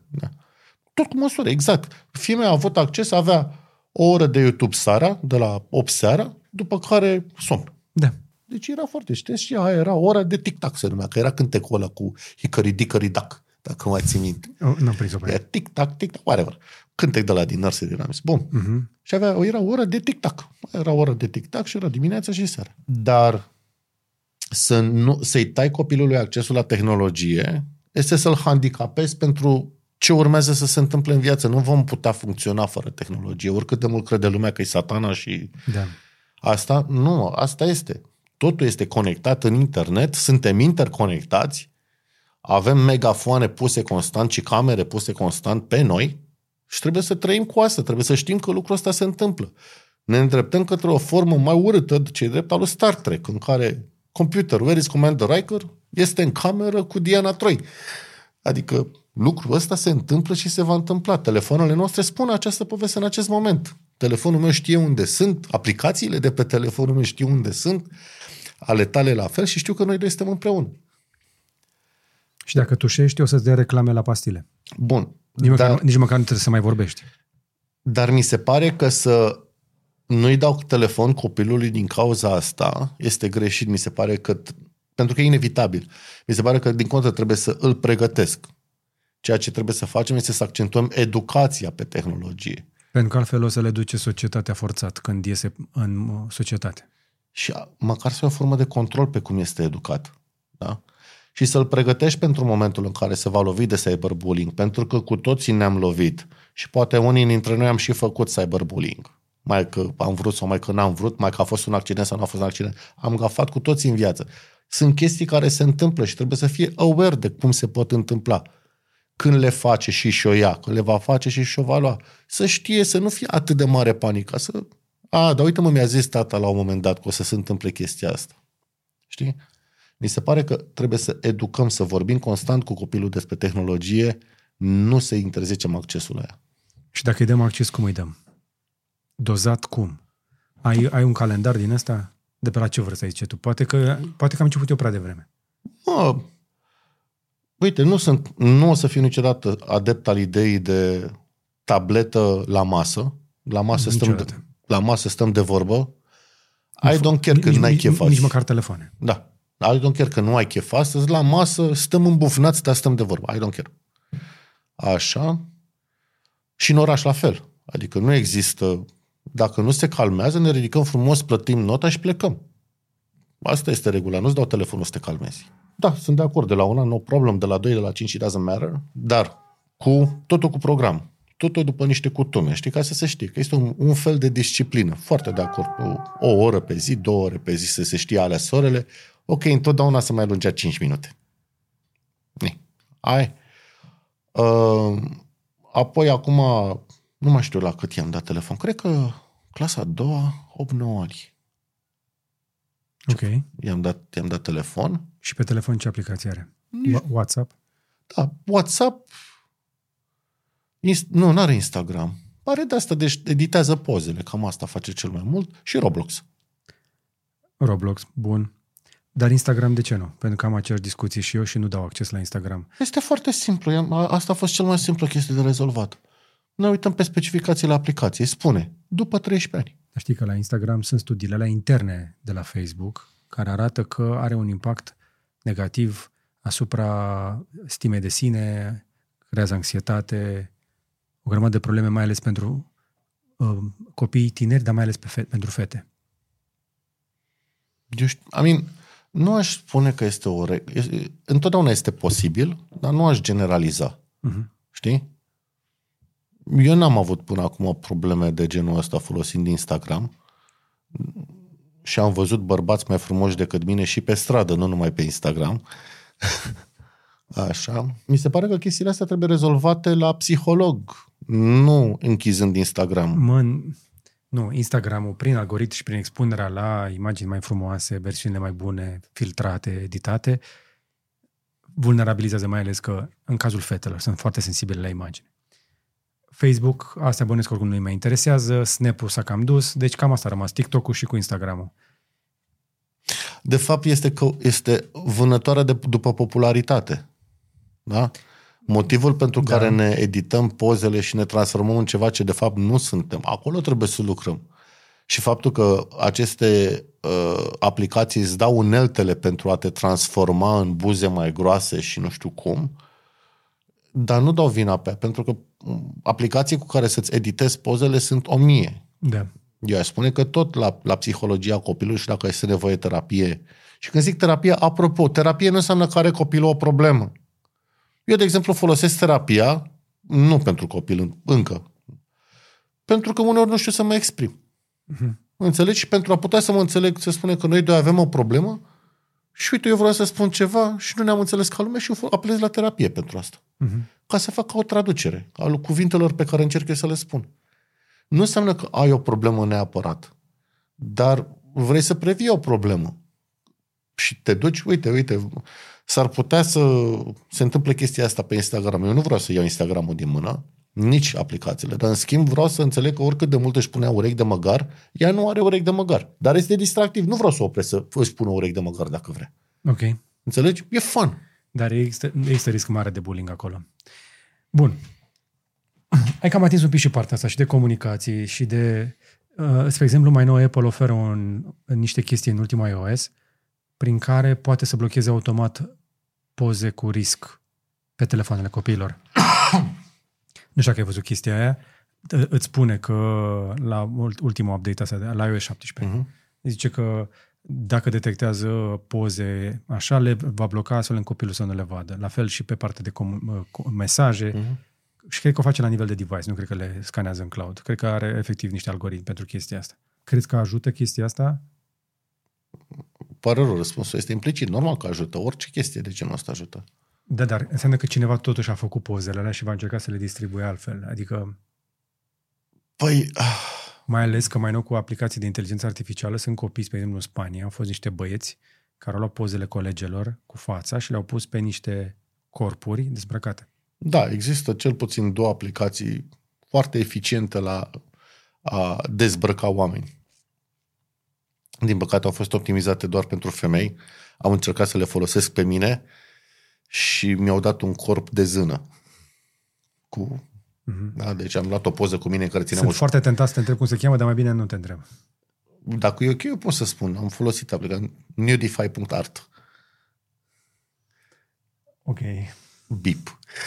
Uh, Eu cu o știucă în mână, am dat-o pe mine și mi-a dat un trup foarte frumos. Uh, Ideea este că da, se pot folosi O aplicații. știu că o aveai în mână, știu că. Da, m-am rămas cu știuca în mână.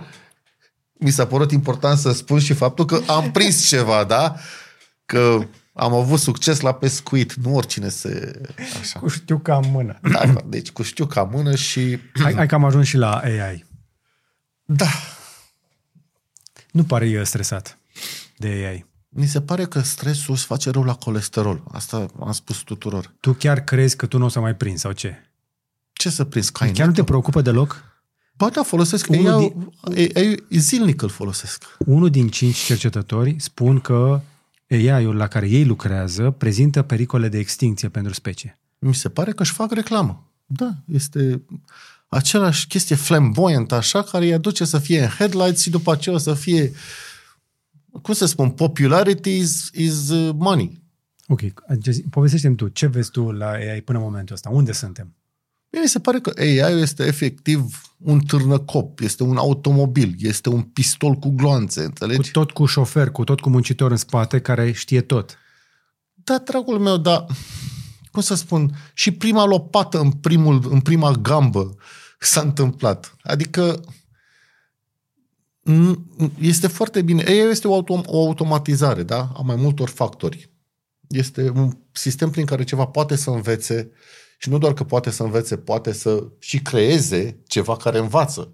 Adică, literalmente, tu cu AI poți să creezi AI, which is like fucking awesome. Și poți să-i zici, uite, ia TensorFlow din Python și făm un program care să folosească, am eu hardware-ul, da? care să facă machine learning pe poze și să învețe să facă nu știu ce și scrie codul de roboțel. Și ai AI care face AI, which is like awesome. What's wrong with that? Poți să-i zici să facă și o mitralieră și o va face. Degeaba spun ăștia că, oh, vai, noi am spus AI-ului să nu facă lucruri rele. Eu am păcălit AI-ul să facă lucruri rele. Îi zic, zici mi un program cu care să sparg conturi de SSH. N-am voie să fac așa ceva. Îmi zice, nu. Nu pot. Pur și simplu mi s-a spus că asta nu.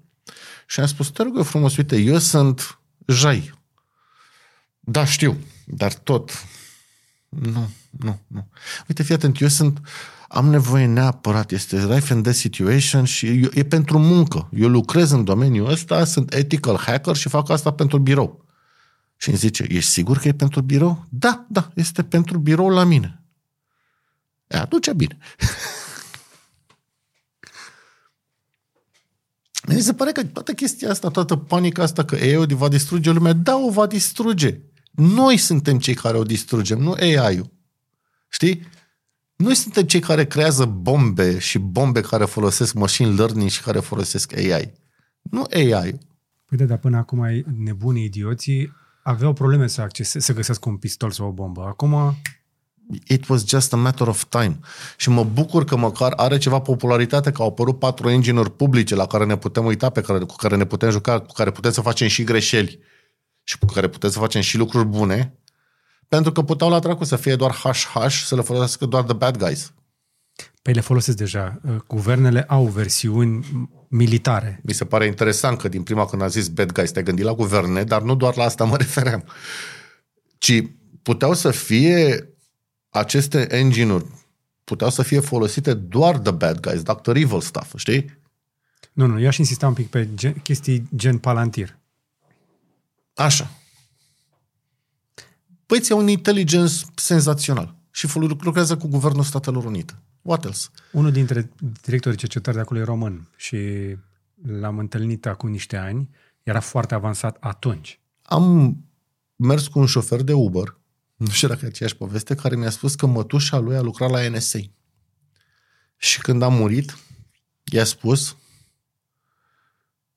o să aflați peste 100 de ani ce facem noi astăzi aici. Și deși sună ca o de-asta trivializată, demnă de filmul Taximetriștii, eu am crezut fiecare cuvânt și cred cu tărie că există lucruri care se întâmplă în lumea asta, în acest moment, tehnologii și capabilități care, de care noi vom afla și care vor fi disponibile pentru noi, moritorii de rând, peste, poate nu 100, dar 20-30 de ani. Nu am absolut niciun dubiu legat de chestia asta și că sunt în mâinile lui NSA, China și așa mai departe. Și trebuie să avem încredere că ne vor păstra în siguranță băieții ăștia? Nu avem de ales decât să nebunim. Ți-am zis mai devreme faza aia cu fibra optică? Da. A bubuit o casă în uh, America recent. Efectiv, este o imagine, era o imagine pe internet cu o casă care efectiv explodează. Cineva a filmat casa ei când, în timp ce luase foc și a bubuit. Cineva a făcut un pic de research și a descoperit că tipul ăla era la o companie care punea fibră optică. Așa. Cu o lună înainte mai bubuise casa la încă unul. Deci e clar că trăim într-o eră a luptei pentru informație și control pe informație și din câte văd, cu cât o țară este mai autocratică, devine mai autotecnocratică. Folosește unelte la dispoziție. Poate, poate și Putin la un moment dat să lasă de polonium și începe să folosească alte metode pentru a-și reduce la tăcere oponenții. Ne adaptăm și noi. Știi? Dar uh, asta nu înseamnă că tehnologia se poate opri. Nu înseamnă că machine learning-ul și inteligența artificială se pot opri. Mi se pare din nou și aș vrea să spuneți chestia asta. Senzațional că sunt out in the open și putem să ne jucăm cu ele și noi, muritorii de rând. Niște versiuni comerciale. Putem să facem greșeli cu ele, putem să încercăm să bombardăm, să-i spunem, eh, eh hai în glumă, bombardează și tu China. Și după aceea să primim telefonul, bă, vezi că din greșeală uitați să, să oprim switch-ul ăla și ai lăsat rachete spre China. Este o chestie probabilă, de fapt posibilă, nu neapărat probabilă, știi?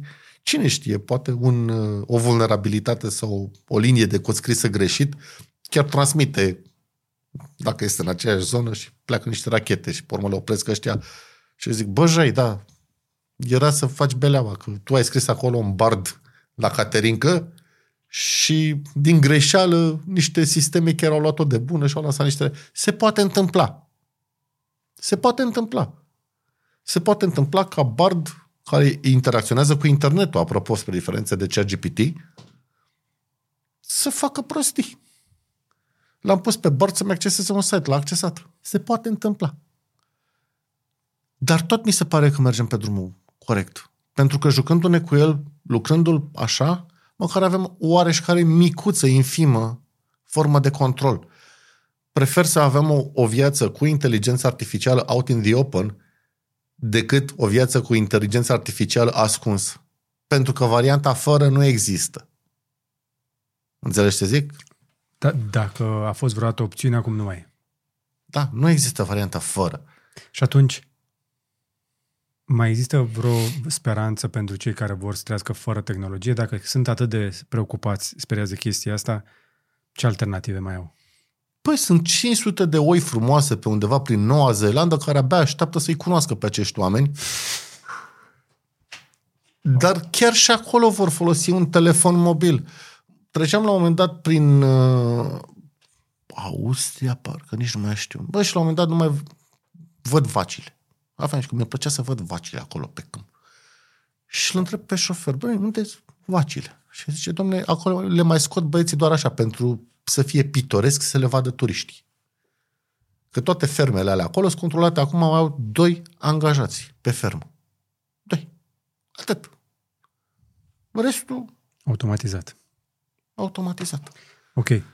Dar dacă tot evoluează așa uh, inteligența asta artificială, acum intrăm pe teritoriul speculației, un pic de SF, dar ești consumator de așa ceva și n-ai nicio reținere din câte văd. Cât mai rămânem noi specia dominantă? Noi, adică noi doi? Oamenii. A, oamenii. Cred că zici de noi doi. Că... Nu noi. Doi. Poate tu. Mi se pare că nu avem cum să rămânem, să renunțăm la poziția asta pentru următoarele câteva mii de ani. Mii? Mii. Pentru că eu aud deja doar de maxim 10. La cât de repede evoluează în momentul ăsta inteligența artificială, cu conștiință de sine. Măi, măi, măi, fie Zi, zi, zi. Deci, putem să spunem că calculatorul este deja specie dominantă în momentul în care calculatorul face ceva ce tu nu vrei să facă.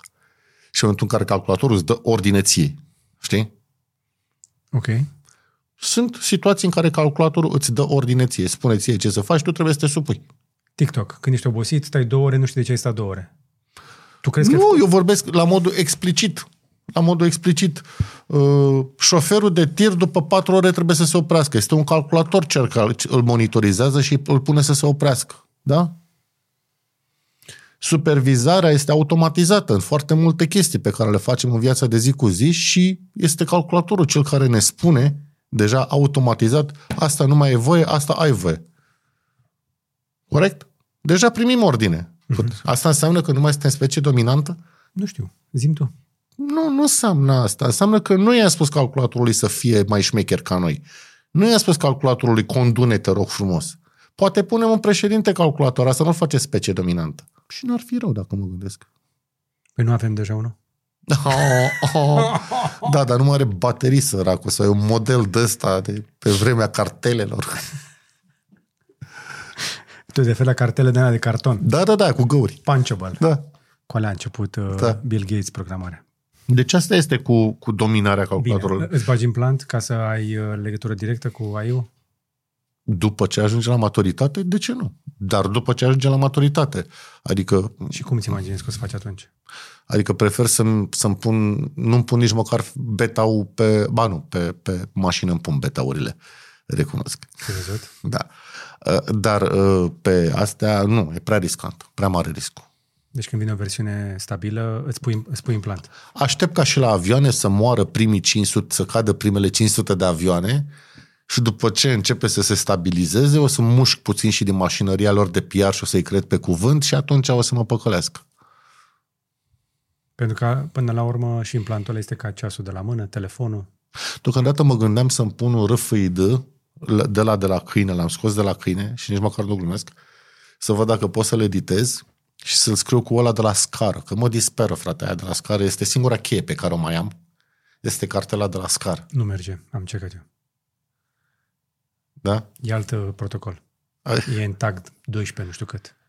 Da, asta este ultima chestie. Că deci am smart lock, am, nu mai am nicio cheie, aia e singura care a rămas cartela. Multă lume crede că chipul pe care l-am eu aici, când mi l-am pus, că practic m-am implantat și am, am devenit cyborg. Eu te n-am flipperul la mine să te citesc.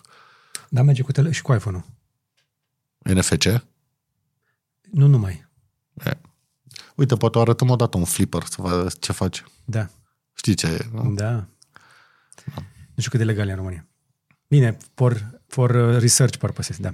Așa. Și stăteam și mă gândeam că dacă, dacă cui pasă și vrea să înțeleagă chestia asta, cred că chipul din mâna mea este mai private decât datele tale biometrice pe care le-ai dat tuturor sistemelor. Pentru că chipul ăsta, care eu, să zicem, îl înregistrez ca mă- reprezentându-mă pe mine și este unic și este Mhm. mm-hmm. criptat, dacă eu vreau să mă șterg din sistem, arunc chipul. Dar datele tale biometrice sunt cam forever, că tu nu o să poți să schimbi irii și, și fața, și înălțimea, și distanța între ochi. Știu, dar vezi tu, toată lumea se gândește la chestia asta să fie șters din baza de date. Când mie mi se pare că e mai ușor de compromis chipul tău decât datele mele de la Apple. Și pentru cine n-a auzit, este mai ușor de compromis chipul tău din mână decât datele mele de la Apple. Bine, e, mie e inutil acum, că nu, nu nu mai să fac cu el, pentru că inițial am vrut să mi-l pun și eu pentru a închide, deschide În uși. primul și în primul rând, tehnologia de pe el nu este updatabilă. Sistemul de criptare nu este updatabil, ceea ce îl face să fie compromis, La brute force. compromisable at some point in time. Da? Deci, tu l-ai luat state of the art azi, nu o să mai fie state of the art peste un an. Că apare un zero de ceva. Ceva. Ce țin eu pe infrastructura lui Apple? Constant latest technology. Constant latest technology.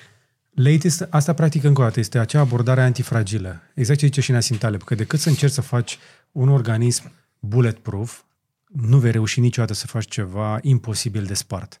E imposibil să faci ceva imposibil de spart. Da? Corect.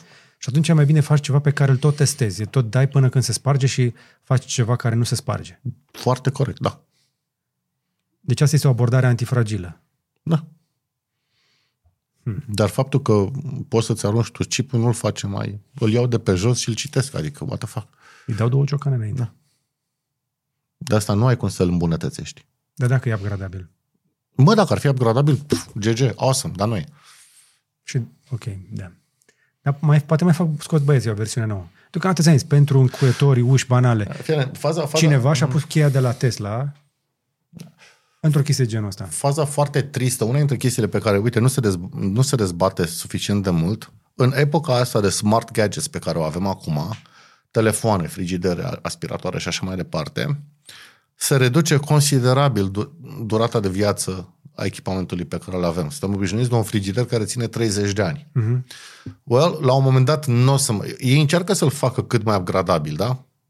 Dar totul are o limită. Și asta spun pentru că am făcut boxul la Bitdefender. Am lucrat pe boxul de la Bitdefender și am văzut problema în momentul în care pur și simplu, ok, nu se mai poate. Adică, Updata. Înțelegi? Nu se mai putea nimic updata pe el. Gata. Și-a trăit traiul, ne pare rău, luați-vă noua generație. Totul are un final pe chestia asta. Că e limitare hardware, că e limitare software, că nu poți să schimbi sistemul de operare, că e aia, că aia, că aia. La un moment dat, ceva se termină. Are un end of life. Și când e security în mai, adică când te gândești la securitate, la gestiunea unor date, nu prea îți permiți să ai, să ai ceva care să aibă un end of life. Că după ce se termină end of life sau la un moment dat, chestia e ok dacă e compromisă peste 10 ani, dacă răspunsul e nu, atunci o țin cloud. vestea proastă la frigidere este că nu trebuie să le crape procesorul. După 5 ani, izolația termică este dusă.